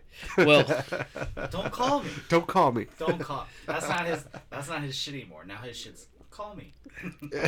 hey I I can appreciate I he, can he rebranded. I can Yeah. I can appreciate his position on. He got off on his shit, right? Oh fuck yeah, he did. Yeah. Well, he didn't do anything because he felt like he was unlawfully stopped, Okay. and uh, what? well, he's a lawyer. yeah, but how are you gonna be unlawfully stopped going what whatever fucking like 80 miles an hour in a Lambo down Perdido Key? So what does that mean? You get a DUI investigation, or you get a speeding ticket? You got stopped, right? So you get a speeding ticket, But right? how's that unlawfully stopped? It's it's okay. So you can Yeah, that's so not unlawfully okay. stopped. N- No, it's lawfully stopped for speeding. He believed that he was further unlawfully detained for a DUI investigation in which the in which he believed the officer lacked reasonable suspicion to further detain him for the purpose of investigating a DUI. That's What the that dude was drunk driving a Lambo. How was he drunk? Hey, He let's not talk about this anymore because I He want him to just come on this show. Yeah, you're right. He was just Yeah, speeding. Shane, don't fuck up our chances here. Yeah, you gotta meet him. I didn't get to meet him. I did. He came He- into my bar. Dude, dude, you have no idea. Like we're really not like talking No. shit. Like we love this dude. We love this dude's commercial. It was, it was always a thing between us and, and our buddy Travis. And we like we were talking on the phone. Did you see the new commercial? like, don't call me. and and he's at work. He's working the bar at uh, Funky Blue Shack, right? yeah, it was That's at Funky's. Yeah, And he like starts hitting me up. He's like, "Dude, you don't fucking believe this." He's like David J. Maloney. because it was like an inside joke with us. We like, loved him. Well, I'll tell you the No, the uh, the corollary is Joe Zarzaur because because you know everyone hates Joe Zarzaur. 'Cause Yeah, that's his Yeah, website now, yeah. right? I hate Joe Joe Zarzaur, Zarzaur. yeah. yeah. He's got that dope office in Hey. downtown Pensacola now too, ev- right? everyone's got to make money. yeah. So Yeah. what's your end game here? Are you gonna make your uh like you need to create your own character here, man? So I've got some- Alabama Hammer. no, absolutely not. God, you know all these. What's comedic is that the Florida rules put the screws on you about how about how lawyers can uh, advertise and conduct themselves, unlike Alabama and Texas. Is that truth? And so, yeah, absolutely. And so, David J. Maloney does not practice in the state of Florida. He practices in Alabama. He lives in Florida, but he Yeah, practices yeah, in. Alabama. And so, but because we're so close, we get to see all these Alabama Yeah. commercials and all that. But to answer your question, no, there's no character. Now, I do have this Facebook ad that I think is funny about if you've been arrested if you've been arrested on vacation while vacationing in Destin and the police gave you a souvenir and you're not sure what to do next, call or email me. I'm a former prosecutor. I think it's kind of funny. Yeah. Um, you know, I like to have a certain degree of humor about life, Mhm. just because. You have to. Yeah, you do. And I'm already way too serious as it begin eh, as it as life starts. So So is uh is criminal defense your is that end game for you? Is that what you're doing for yes, Yeah. yes, that's gonna be my full time job, Yeah. and I absolutely love it. Good. I love well, I love confrontation, and that's always a good thing. And How does I- that work? You're married, right? Or engaged? I, I'm engaged, but uh, Yeah. for all intents and purposes, I'm married. yeah. A piece of paper does And not you love confrontation, so that's got to be fun at home then. right? confrontation at work. Yeah. My my fiance slash wife slash domestic partner is a family law attorney, and so So how do you argue? Don't. It's family. It's law. actually- he doesn't know. He has got. nothing. well, No, and I mean, no, no, when no, you no, argue. no, no, let's- and- I, want to hear what that sounds What's like. funny is the your first response is not like, "Wow, you're about to marry a divorce lawyer." well, that's not honestly. Uh, when I when I married my wife, that's not even an option, really. You know, for me, it, I, I have two rules: like that, just don't fuck anyone else and don't hit me. That's it. Don't swing on me and don't bang it. Anything else is negotiable. We can work through that. We, we Oh, can, knowing your rules about about marriage, at some point before the end of the show, I'm going to tell you about m- what I've discerned about the key to all religions. So we'll talk about that. Okay, I want that. Yeah, Yeah. Let's hit us. No, no, we'll, we'll talk about it after. yeah. So, um, you were saying how how do our arguments go? Oh, they go fantastic when you talk about when there's no emotion involved. that's a valid point. because you just that's a valid you point. just talk about High facts. five. Yeah. and but with that when you don't talk about emotion you got to you got to take a step back and say you know what it's kind of a dick or Yeah, that's that's that's the way this fact made me feel. or um i i made an assumption or or something like that and and equal is the other side but we're still people too and you get emotional and oftentimes you you have a drink and when you're drinking that doesn't help anything at Say all some stuff you shouldn't. and uh but we we do great i love her to death and uh and we're a great team Good. i would not be six i would not have the level of success that i have without her Good. I you know what? I can say that exact same thing without my wife. I actually if I hadn't met my wife, I don't know that I'd even be alive right now. wow To be 100%. That's incredible. Like Shane can probably attest to that though. Seriously. Um, I definitely I definitely wouldn't have the career I have right now. I, I wouldn't have made some of the decisions that I made for myself personally, uh, for my own well-being and and all of that. Like that's hands down, one hundred percent. I probably, uh, yeah. I don't. Who really knows? You- You'd never know. Nah, you- Shit, I could be a millionaire by now, but but but also, I'm just saying, I, I probably probably wouldn't be alive.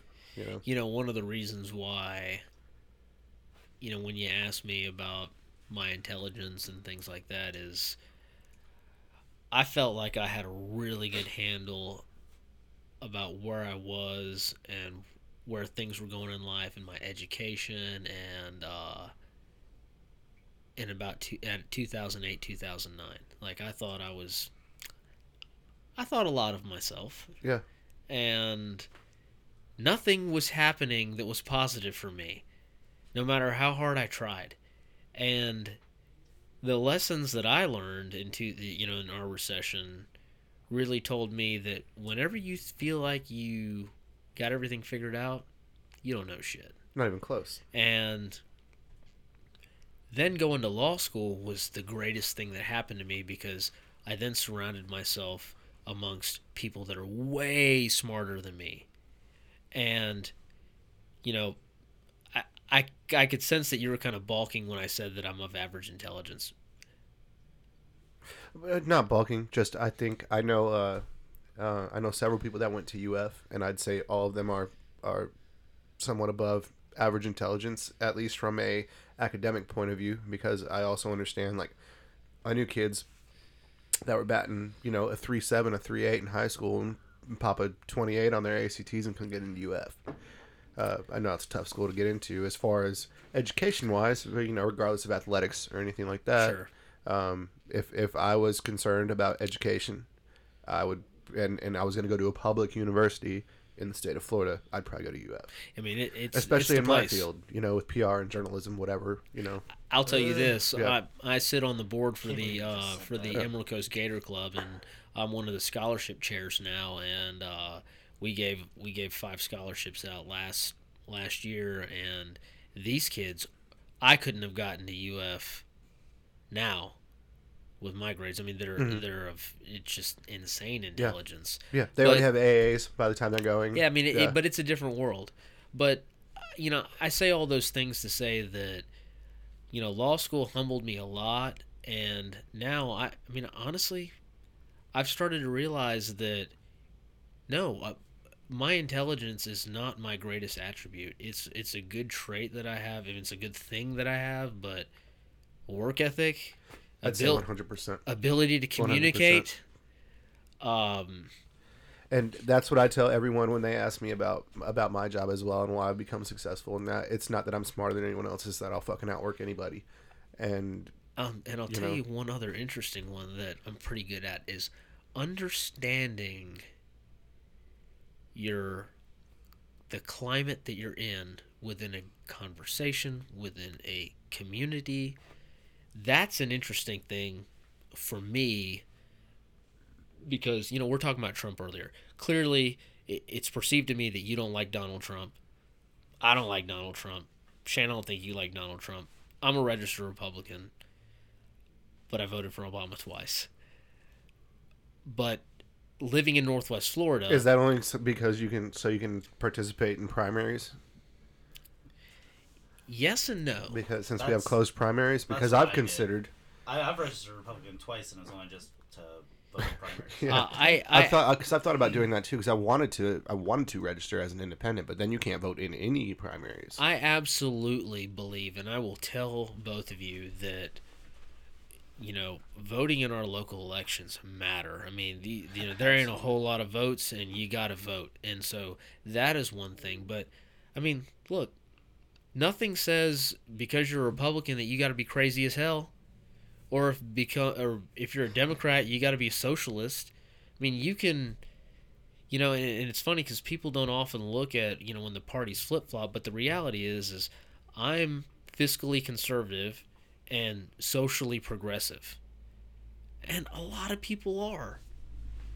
And there's nothing wrong with being a republican and and having that you know that feeling i suspect that if you were a true republican that thought the way that i did then you'd probably agree that john kasich would probably be a pretty good president Mhm. but he's not the one that'll shoot you on Fifth Avenue. Yeah. Well, that's just what it is now. It's all backed by the the evangelists. The, the- it's, it's all backed by religion. Oh now. yeah, It's a, that's yeah, and is. that's a good segue into what you wanted to talk about as well. You know, um, but I didn't mean to interrupt you, Shane. Can you no, finish no, your no, thought? no. no, I just I mean that that's what it is. That's it, that's that's the divide. Is is the Republicans now? It's backed by this big religious like um, he's got to be a man of God. Like that's what it Yeah. is now. which they That's which that's they the always they and they always talk about there's a war on Christianity, but I honestly, I I believe that there is a war on Christianity, but it's it's from the the the Re- Republican Party. You know, you talk about all these all these teachings of Christ and and the way that is that the things that are happening right now are the exact opposite of that. Uh, the way these people who who claim to be Christians, followers of Christ, the the religious right, are the furthest thing from what what I believe from what I've read and the way I was raised uh, to actually be following the teachings of Christ. But uh, segue into that, you were going to say something. We were, you were going to talk about how what how everything binds in religion. Oh, religion. Yeah. The key to all religions. Yes. Yes. So um, I play golf with with this with another local attorney. His name's Bob McGill. Bob's probably 60, 60 some years old, but he's a hell of a nice guy. We we we've become good friends. It's really strange because everyone I play golf with is between like 55 and 70. Sans or 80 Sans Drew McDowell and myself Yeah. and um, and Bob's son-in-law. Well, you're a Uh, good golfer. eh, I'm, I'm okay. Yeah. I keep trying to be better, Yeah. and uh, and so I play a lot. I, I, How's that short game? it's getting better. It's, it's, I made every putt inside six feet when I played last Saturday. Um, You had to pull a Phil. that that is an interesting topic as well. Um, but I, I, I tell you know I was talking to Bob and uh, and I said Bob I you know you know just him and I playing and I said I figured it out. He goes figured what out? I said the key to all religion. He goes, and he laughs. He's like, all right, lay it on me. What's the key to all religion? And I said for the most part, I'm generalizing, but for the most part, if you're not a dick, you'll be successful in every religion. And he, he took a step back and he goes, Yeah, I can kind of see that. And if you think about it, you'd probably be pretty successful in any religion if you weren't a dick. What do you mean about what? What do you mean successful in religion? Like, Like you mean like being a fucking deacon? no, Or, like- meaning, you know, following the ways of their teachings. I get, I got you. You're saying all the different books and all the different religions. The whole, the big point of it is just don't be a dick. yeah, dude. that's what. Okay, that's what you're saying. Don't be a dick. Yeah, And and you're right, because I mean, because that's just how to live life, right? isn't that a isn't that a li- isn't that a line from like the Big Lebowski? no, I don't. Not think seriously. yeah, that was a But joke. uh, no, it, uh, I, I I agree. I mean, that's that's the whole point. Don't be a dick. And so, um, it's just th- man we're just in this climate where everything even even your really really religious people like they live to be provocative. Does that make sense? Uh, uh, they they crave uh arguments and and crave i don't i don't know it's just this whole it just I comes think- back to this tribalism It- thing I- I- uh, that's exactly what I was going to oh. say. Oh. Well, Well, I- to tribalism it's thing. it's always us versus them and now there's like fucking there's tw- if if okay if you want to be a a bi-curious trump supporter who hates oatmeal you can probably find a group of like 40 other people who despise fucking oatmeal that can you know will join you in your quest to does that make sense Yeah, but It's- you you also, can, like- you also got to realize that it's what your feed is. It, it, it's what you are seeing. Feeds well when you take it back to social media It- yes it- well, that's where this all comes from, right?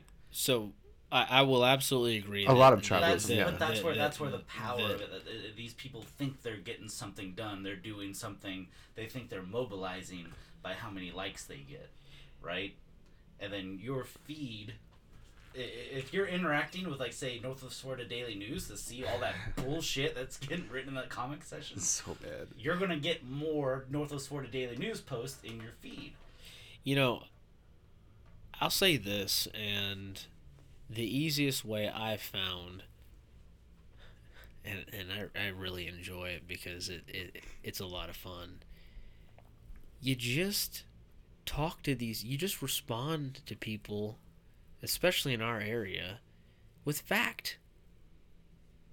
And when you respond to them with fact, and I, and, and, and I just had this conversation the other day when they're, oh, the uproar about the red hen and about turning away Sarah Huckabee Sanders. And then my response is, but it's okay if she wanted a gay cake. and they don't know how to respond because it's a complete juxtaposition. Yeah. Because it's the same fucking thing. Yep. And um and as long as you stay grounded in fact, and I'll tell you this because I have to constantly remind myself, we're 240 years into this experiment. The democracy will endure. So long as you stay vigilant with the fact, the facts, and you vote. You Yeah. can't bitch if you don't vote. Or, or if just the whole world gets blown off its fucking access too. I think that's a real possibility now too. So You know, Well, that's I, why we got the space force I- to, to I s- you know, that. I laugh when I hear that because the reality is is look, the rich people still want to be rich and they still want to be alive. They ain't gonna let that happen. Donald Trump, at the end of the day, still wants to be alive. And so I, I laugh, you know, and, and and shame on you, Jared, for saying something like that because you only lend credence to to that outlandish thoughts and, and, and idealism that these people have. They don't they just want to act and emote. That's all they want to do. It's I mean and, and it's no better for the left to do the same thing. I mean, we all have to come up with common sense stuff. I'll tell you the funniest thing. You know, you have uh let's talk about marijuana.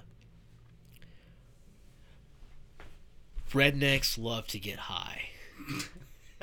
Black people love to get high. it's a generalized statement. No, I say rednecks because, uh, cause, well, I say it because it's the truth. Because you're a defense attorney A in lot the of pe- panhandle of Florida. a lot of Everyone you likes were a lot of you were about like to to say get high. Crestview, you motherfucker. no, I was actually going to say Walton County because Walton County had one of the highest voting rates for legalization of medical marijuana Yeah. in the state, and the and the demographic of Walton County is not South Miami Beach, Yeah. and so where it's perceived as a liberal thing, and so um, and so it's it's funny to see you know when you see you know there are issues that we all agree on, and yet you got you got Jeff Sessions. You know, wanting to preach reef- reefer madness from the '40s, Yeah. you know that's that's something that we should be talking about you know I, i've got clients that you know the worst thing in the world is when i got a client that's popped for a violation of probation for smoking marijuana and his literal response is i've already been i mean keep in mind he's already been to prison and is on probation for possession of controlled substances does not want to become addicted to said Yeah. substances again smokes the marijuana because his doctor says, well, in order for you to deal with this pain, I need to give you more pills. And he's like, I know how this is gonna go Yeah, down. do that, yeah. already, already been there, ain't going back. And he goes, smoking CBD helps me. And I said, well, we need to get you a prescription. He's like, can't afford it right now. Smoking THC helps him too, though, for sure. I mean, li- literally, he's told me. I mean, he tells me how he gets the CBD from the store. Ah, He just goes and buys the vial. Yeah, you can just buy CBD, right? Yeah. You can, you can order that shit on Amazon. Evidently, you uh, can. didn't they? Uh, didn't they come through and uh, take all that stuff from the head shops? I don't know. That's that, that's where it gets Here it gets locally, all- it gets didn't all weird. County? I don't think didn't so. the OCSO come through the head shops and take all their Dude, CBD? they, they still did that. What you know, like what was that? Like five, six years ago when like Spice was real big. They did the same shit, right? They, they cracked it all down, but they're still selling it. Or when Larry Ashley got the bulldozer and drove over all the pipes. No, Do, do what? you remember that I fucking remember video? this. Larry Ashley, they went they went and raided all of the local head shops Yeah. and just Yeah, pulled all the- glass, which Oh, is legal. glass. Glass. is legal. Oh yeah, yeah, yeah. For some reason, they because I think because the places were selling spice, Spice. they would they were then had Then it's contraband. yeah. Some- so some they level. so they took all these. I mean, it was thousands of pipes and bongs and uh, probably million a million dollars worth of glassware, and he brought out a fucking bulldozer, Ah, big a- rolling ah, bulldozer, Send a message. and he's like, "This is what we're gonna do," and drove over all of them, and you just see all this glass breaking. But the comments were funny too because. Uh, you, you know they're, they're like that's a new you know he's literally bulldozing the bulldozer or whatever they call him like isn't Uh, that uh, oh, like a steam- straight pipe no, is a steamroller. steamroller. Yeah, yeah, steamroller, he's like he's bulldozing the steamroller. you know, like some of the comments were really good on that. Um, uh, but but anyway, back back to your story, Jay. You're saying that your guy was popped because he was using CBD, violates Yeah. probation. And so the hardest thing for me is like wow, like that is a very real issue. We you have documented issues because you were medically discharged from the military. Now you've already been to prison. You don't want to go back to prison. You got to figure out a way to deal with your issue and yet you don't have an avenue in this state because you're too poor and you can't afford to get a prescription. I mean, come on. And so it's it's tough. Yeah. It's tough, but I was I was able to uh to get him right and uh we we got him we got his violation dismissed and we got him back on probation and I think he'll be fine in a few months when he gets off. Right on. But it there's a lot of people that deal with that issue. Well, and I think getting your prescription now is, is like super hard, right? It's expensive too. And I think like even in Okaloosa County, there's only like four people or something. I don't know the I don't know the numbers on it. I know it's, It's- it's- difficult it's- though. it's- it's and, low. Yeah. And we we all, And it's also only for um, what Matt Gaetz wants, like what affects his family. Um, I think it's only, um, I think it's only us these certain cases, um, it, like four, No. four to five different No, no, no, things that that it can be prescribed I won't I specifically won't I for. won't name him right now, but we all know somebody. So and it's it's it's anxiety. no no so and it's and he I think he's just got paper. it's and been he's got expanded. it. Yeah. medical marijuana has been expanded since the original one. Matt Gaetz Since 2016. Yeah. it- Okay. Uh, well, it's been expanded to a lot more. I mean, medical marijuana is now legal if so long as a doctor prescribes it for you. So the doctor's got to deal with their their administrative side, but it's not the what you're talking about was um, was probably roughly I think maybe three years ago where it related to seizures. It was uh, 2016 when it got when it passed on the ballot, right? and that was for medical marijuana. Yes. So that's that's that's a lot of issues. That's more than just four or five. But I, I think up until recently that wasn't the case. You know a lot more about this Th- than I that's do. exactly right. And then and then the medical marijuana um, amendment that passed expanded that. Okay. And I wouldn't be. Sh- I mean, it wouldn't surprise me to see full blown marijuana on the ballot in four years. Everyone likes oh, to get for high. sure. For sure. I, I, maybe even sooner. Perhaps. maybe sooner. Well, Um, with- well, with Canada, do- Canada doing what they That's just did, pretty. the, the entire the entire. Uh, But don't- uh, but- but is- don't forget- recreational. But don't forget, Canada is now a national security threat. oh yeah, Yeah. no, no. Yeah, look out. And then also, what? Not only do people not like to get high, but government really likes money too. So, as I mean, you can put those two together. Everyone looks at what at what Colorado's done, over a billion dollars in a year. Yeah, our state would like another billion dollars, please.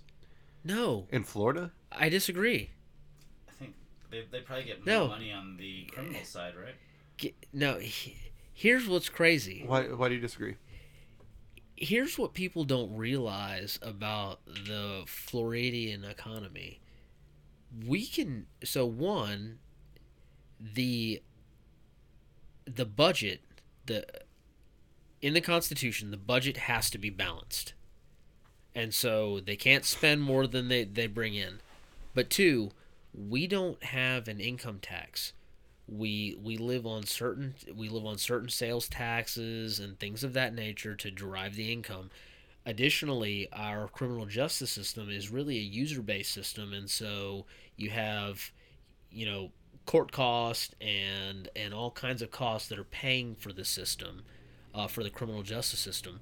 But there have been plenty of opportunities for us to make money. In fact i can tell you i can tell you specifically one in which a friend of mine is doing a he repres it's a class action lawsuit in which he represents states and municipalities. And this is the partisan bullshit that really irritates me.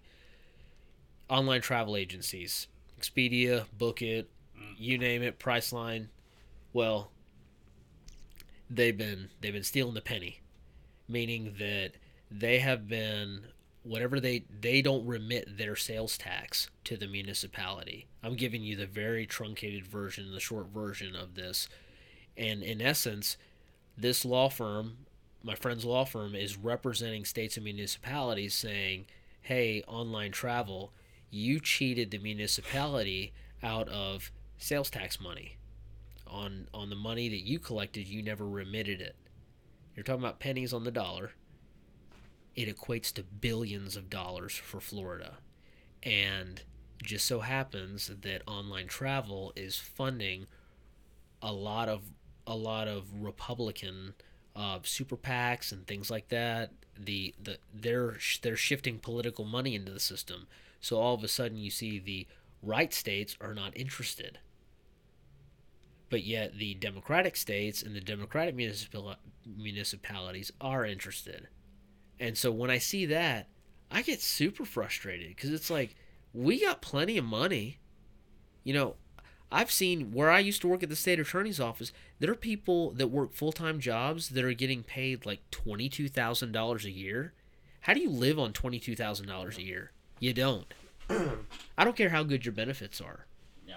It's piss poor that we're that we're and and, and here's the other thing. Our cops what you dealt with, what I see my clients deal with, they deserve better than that. They deserve high, they deserve more educated police officers. Absolutely. They deserve Uh, that's, more I, ex- I don't think there's anybody they- who argues against that. they deserve more experienced police officers. But guess Yeah. what? Larry Ashley's hands are tied with his budget. But the state, but it, it begins and ends with the state of Florida. If they don't want to create the revenue and disperse the revenue to where we can have better infrastructure, then we just have to live with what we have, and that ain't right.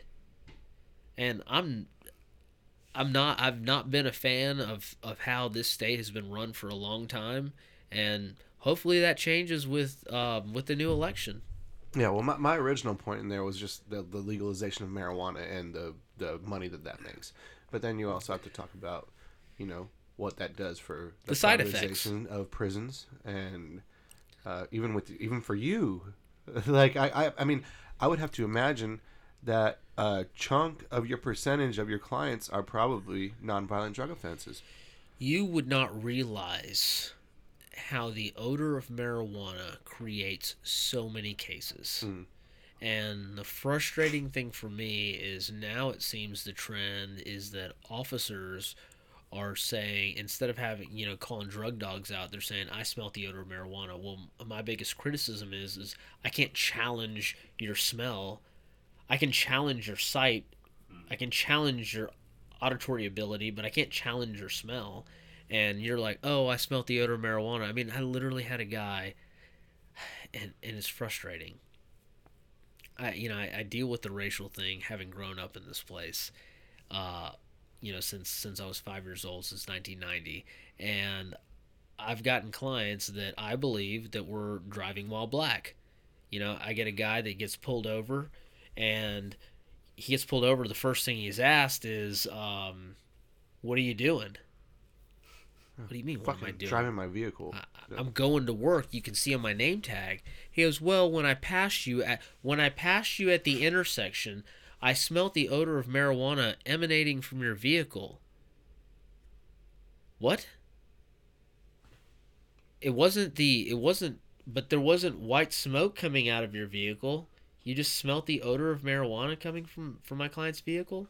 And and here's the problem.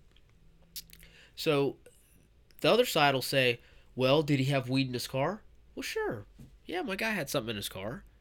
The problem is, is how often does that happen when people don't have any? You know, it's a hundred percent success rate when they're in the system, but how often are they getting stopped for the odor of marijuana and there's no weed in there?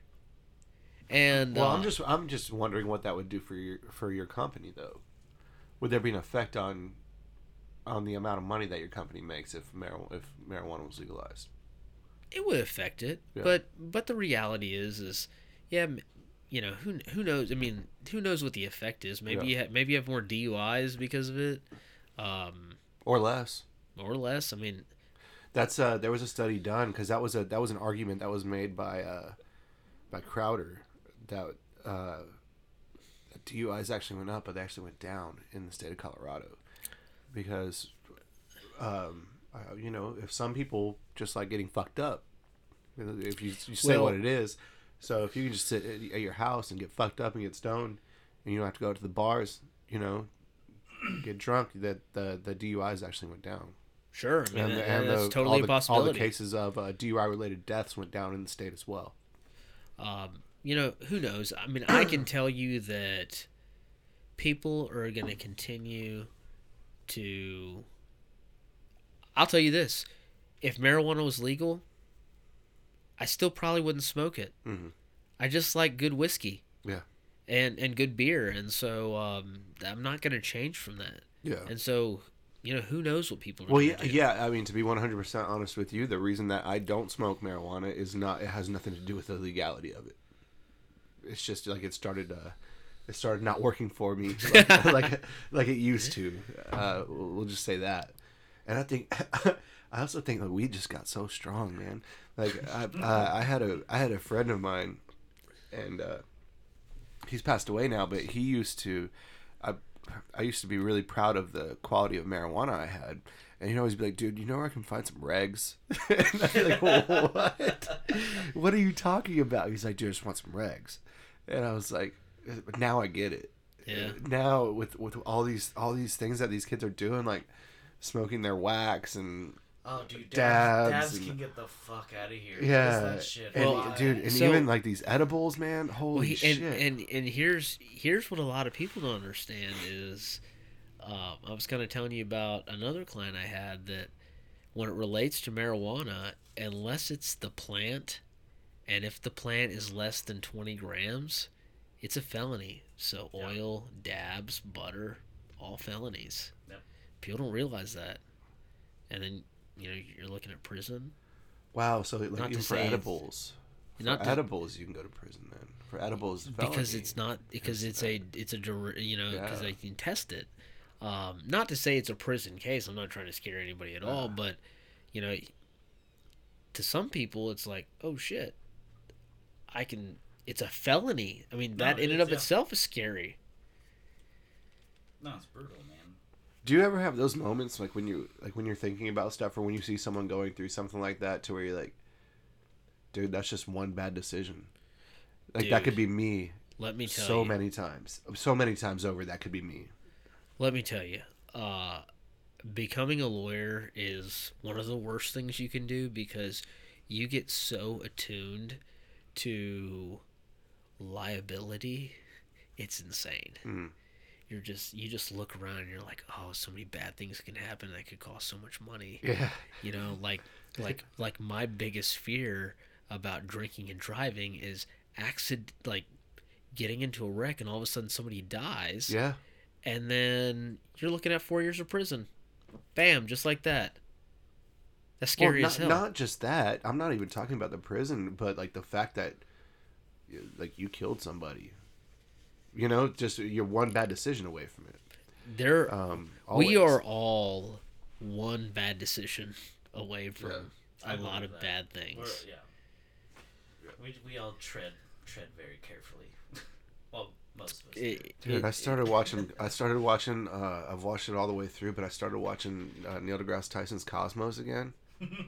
oh my god, that shit gives me like the worst anxiety in the world because he'll start talking like they'll they'll show you the galaxy and be like, "That's the sun, that's your sun," and then like just all, like all the planets and the infinite possibilities and how it just, uh, just it'll really, it's just insane. It's strange when you think of it on that macro scale, isn't it? Just stardust, bro. That's it. Like- and like that's the- all we're made of. We're Like- just like- stardust, bro. I mean, I, I often think that shit, we're having this conversation 10 years ago. This is probably not possible. Mm. You know, Yeah. and then you just just magnify it, magnify it, magnify it. It's like, wow. And then also, we're the only known species that's aware of their own impeding death as well. If you ever thought about that, like uh, my my dog has no You idea. know? I, I kind of thought about that the other day when I was Yeah. having lunch with uh, with one of my uh, my partners that's about 20 years my older, and I was talking about retirement, and I told him I said, I don't think that I'm going to be able to r stop working till I'm 75. Yeah. And he goes, he goes, well, you're not going to have any kids, so you should be able to do that pretty, you know, sooner than that. And I said, Is that a decision you've made? yeah. Okay. And uh, and I said, well, science is probably going to keep me alive till I'm in my 90s, and I'm not sure that I can save enough money to stop working at 60. You can't save 30 years worth of money. I'm not institutionally wealthy. There are people in life that are institutional wealthy, but most of us aren't. I mean, there's there's some people that can't make it next month, Yeah. and so The uh, majority of America. That's right, and uh, I'd say more than fifty percent of the people are paycheck to paycheck, right? I would say that. Well, well, we'll, we'll go with this. Shane, look that up real quick. We'll, we'll go with stat. this. At guys, at I'm gonna say guys, people roughly our age in our population, I think 95 percent have less than five thousand dollars in savings. Is that true? I I think so. It's a vast majority of people that don't have any savings, Wow. and that's scary. Yeah. That was the number three uh, search percentage of Americans living paycheck to paycheck. Because I mean, I'm trying to play golf three days a week. yeah. At some point in my life. 75. Seventy-five percent Yeah. of Americans are are, are that it's it's of Americans, correct? That's Yeah. the study. Seventy-five percent of Americans are paycheck to paycheck. I mean, I'm one of those. That means that zero savings, pretty I, much. I mean, I've got no, yeah, I, I basically have zero savings. yeah.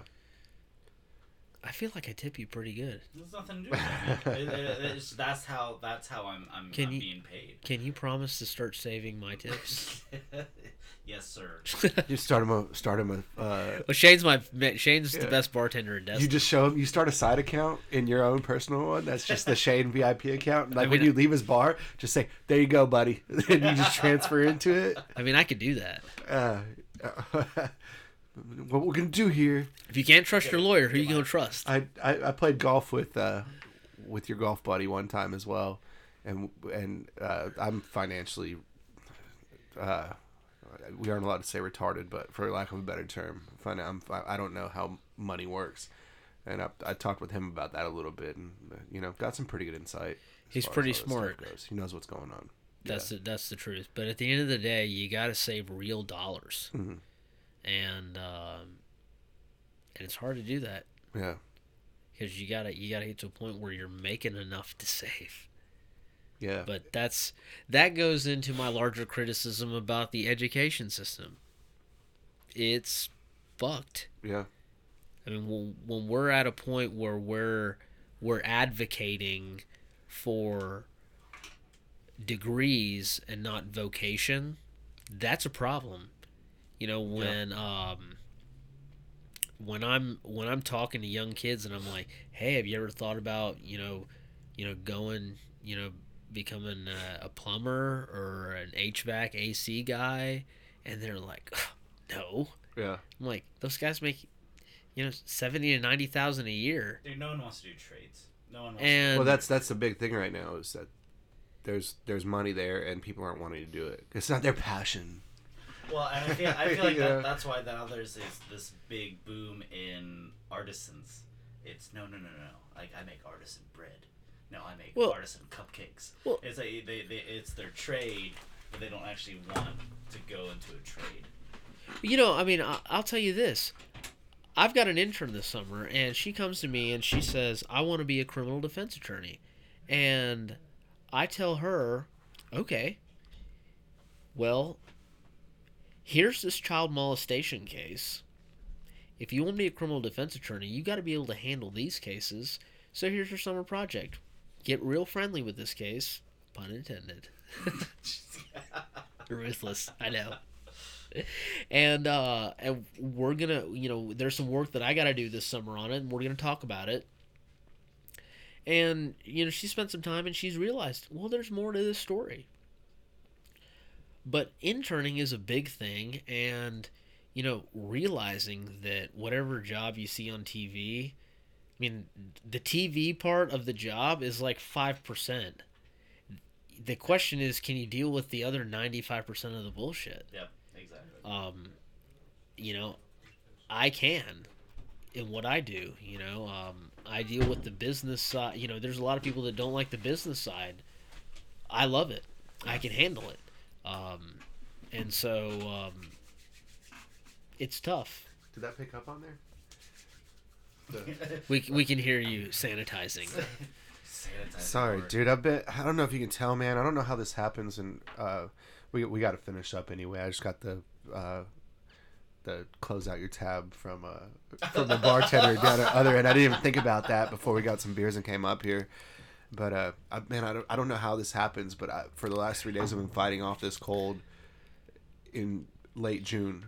Oh, uh, I had a sinus infection last week, so I welcomed our cancellation because of the. Uh, Yeah, Because so of the AC. man, I'm just trying to Dude, wash pass my that, hands. Pass that sanitizer. Yeah, dude, I'm trying to wash my hands 20 times a fucking day, dude. I do, I've been t- super like, every, dude. Every morning, um, I'd say six out of seven mornings, I have the same like green smoothie that's just full of like spinach and kale and chia seeds and all sorts of like superfoods and shit. I'm taking my vitamins and I'm like, how is this happening? Like I'm exercising. for me, it was allergies. I don't know what I don't know. I think uh, my wife thinks it's stress just because a lot like the last week's been crazy, but I don't. It's because you're not ex- you're not eating anything else. You're not. You're Yeah. Not ex- you know, uh, exposing yourself to anything else. or maybe you're not drinking enough. What water? No, Oh, beer. booze. Is that a thing? Oh yeah, Booze fights off sickness? yeah.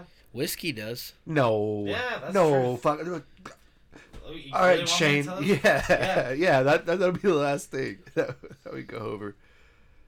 Does Does whiskey fight off sickness? does booze? I would say just booze in general. I mean, there's called a hot toddy. yeah, that's what that's. yeah, I mean, that's fi- yeah. People do. People drink booze to. I do. Fuck, If- man. I might this- go to McGuire's after if this. if this doesn't if this research doesn't support my theory then it's going to make me look like an alcoholic so It here's turns some- out that alcohol may help uh, to temporarily relieve cold and flu symptoms. As it will not cure you, it will kill germs in your bloodstream. Here we go. See, so are we just are we just are we uh, trying to skew facts right now? Like, you know, does will alcohol will drinking alcohol while you're sick make you sicker? What if we look that up? Stop trying to get that. too much of anything is a bad thing That's what I was just saying. I, I- gluttony A glass of whiskey a day keeps the doctor Yeah. away. That's Dude, I'm- yeah. And I'm I'm doing this diet thing, man, and it's just fucking. I think it's fucking me up, man. So, but uh, but anyway, dude, we're at two hours. Thanks for thanks for coming on, man. hey man Uh, thanks there- for having me. Dude, there's a lot more that I want to talk to you about that we didn't get to. i know uh, we didn't talk about everything but Yeah, but uh, man, you're welcome to come in here. I, I hope you enjoyed it. i Yeah. did Have you done I- a podcast before? i have not Right on. Well, cool, man. it, it was interesting it's Yeah. nice to be able to talk about some things with people that want to listen and have a conversation yeah, yeah. Well, that's why I do this for sure. I feel the same exact way on my end, man. So uh, we've been, ta- I mean, we've been talking about having you on here since we started it, man. So I'm really glad that we finally were able to get that worked out. Aside from our uh, belligerently drunken conversations that we've had at 420 Fest every year. When we're, we, we've, we Hey, sure I got figure- I got the T-shirt. yeah, we sure do figure it all out there, right? You know, I will I will gladly thank all of my teammates for helping me get there every year. Yeah. Because you know you know my my nickname is Big Shot Bob. That's I did not, I did not know that. So I, I am the Big Shot Bob of our trivia team, and you know who Big Shot Bob is from the NBA, right? no. That's Robert Horry. Okay. So so the deal is is Robert Horry rides the bench for most of the season, and then when the playoffs come in and they need him, he's just banging threes out. Yeah. That's me, essentially for our team. Like oftentimes, random things come up, and it's like, oh, I know the answer to that, There you go. and so I'm the big shot Bob of our team. Well, great, man. I hope uh, I hope they end up doing it again this year. We'll see. I, I think see. that's up in the air. Oh boy, I We're- hope we're you in- do. We're in talks. Ne- negotiations. so so anyway, we can dude. move venues. thanks uh, thanks for coming in, man. Uh, if you definitely can get Maloney on here, tell Maloney how great we are. I'll, I'll do what I can for you. Please. I'll do what I can for you. Uh, so uh, yeah, thanks for everyone for listening. Um, if uh, if you ever require Mr. Patel's services, how can they go about getting up with you? Well, you can Google Jay Patel, or you can email me. Hell, I'll just give you my cell phone number. 850-225-7076. Call him. Heard it here first. If you need me, I will personally return your phone call. Great. Uh, yeah, and also uh, if you have anything for us, please email us wimty w i m t y dot podcast at gmail.com and uh, we'll get back with you. Thank you everyone for listening. Jay, thanks again for coming in. We're gonna go close out our tabs before uh, we get in trouble with the other end. So we'll see you guys. Take care.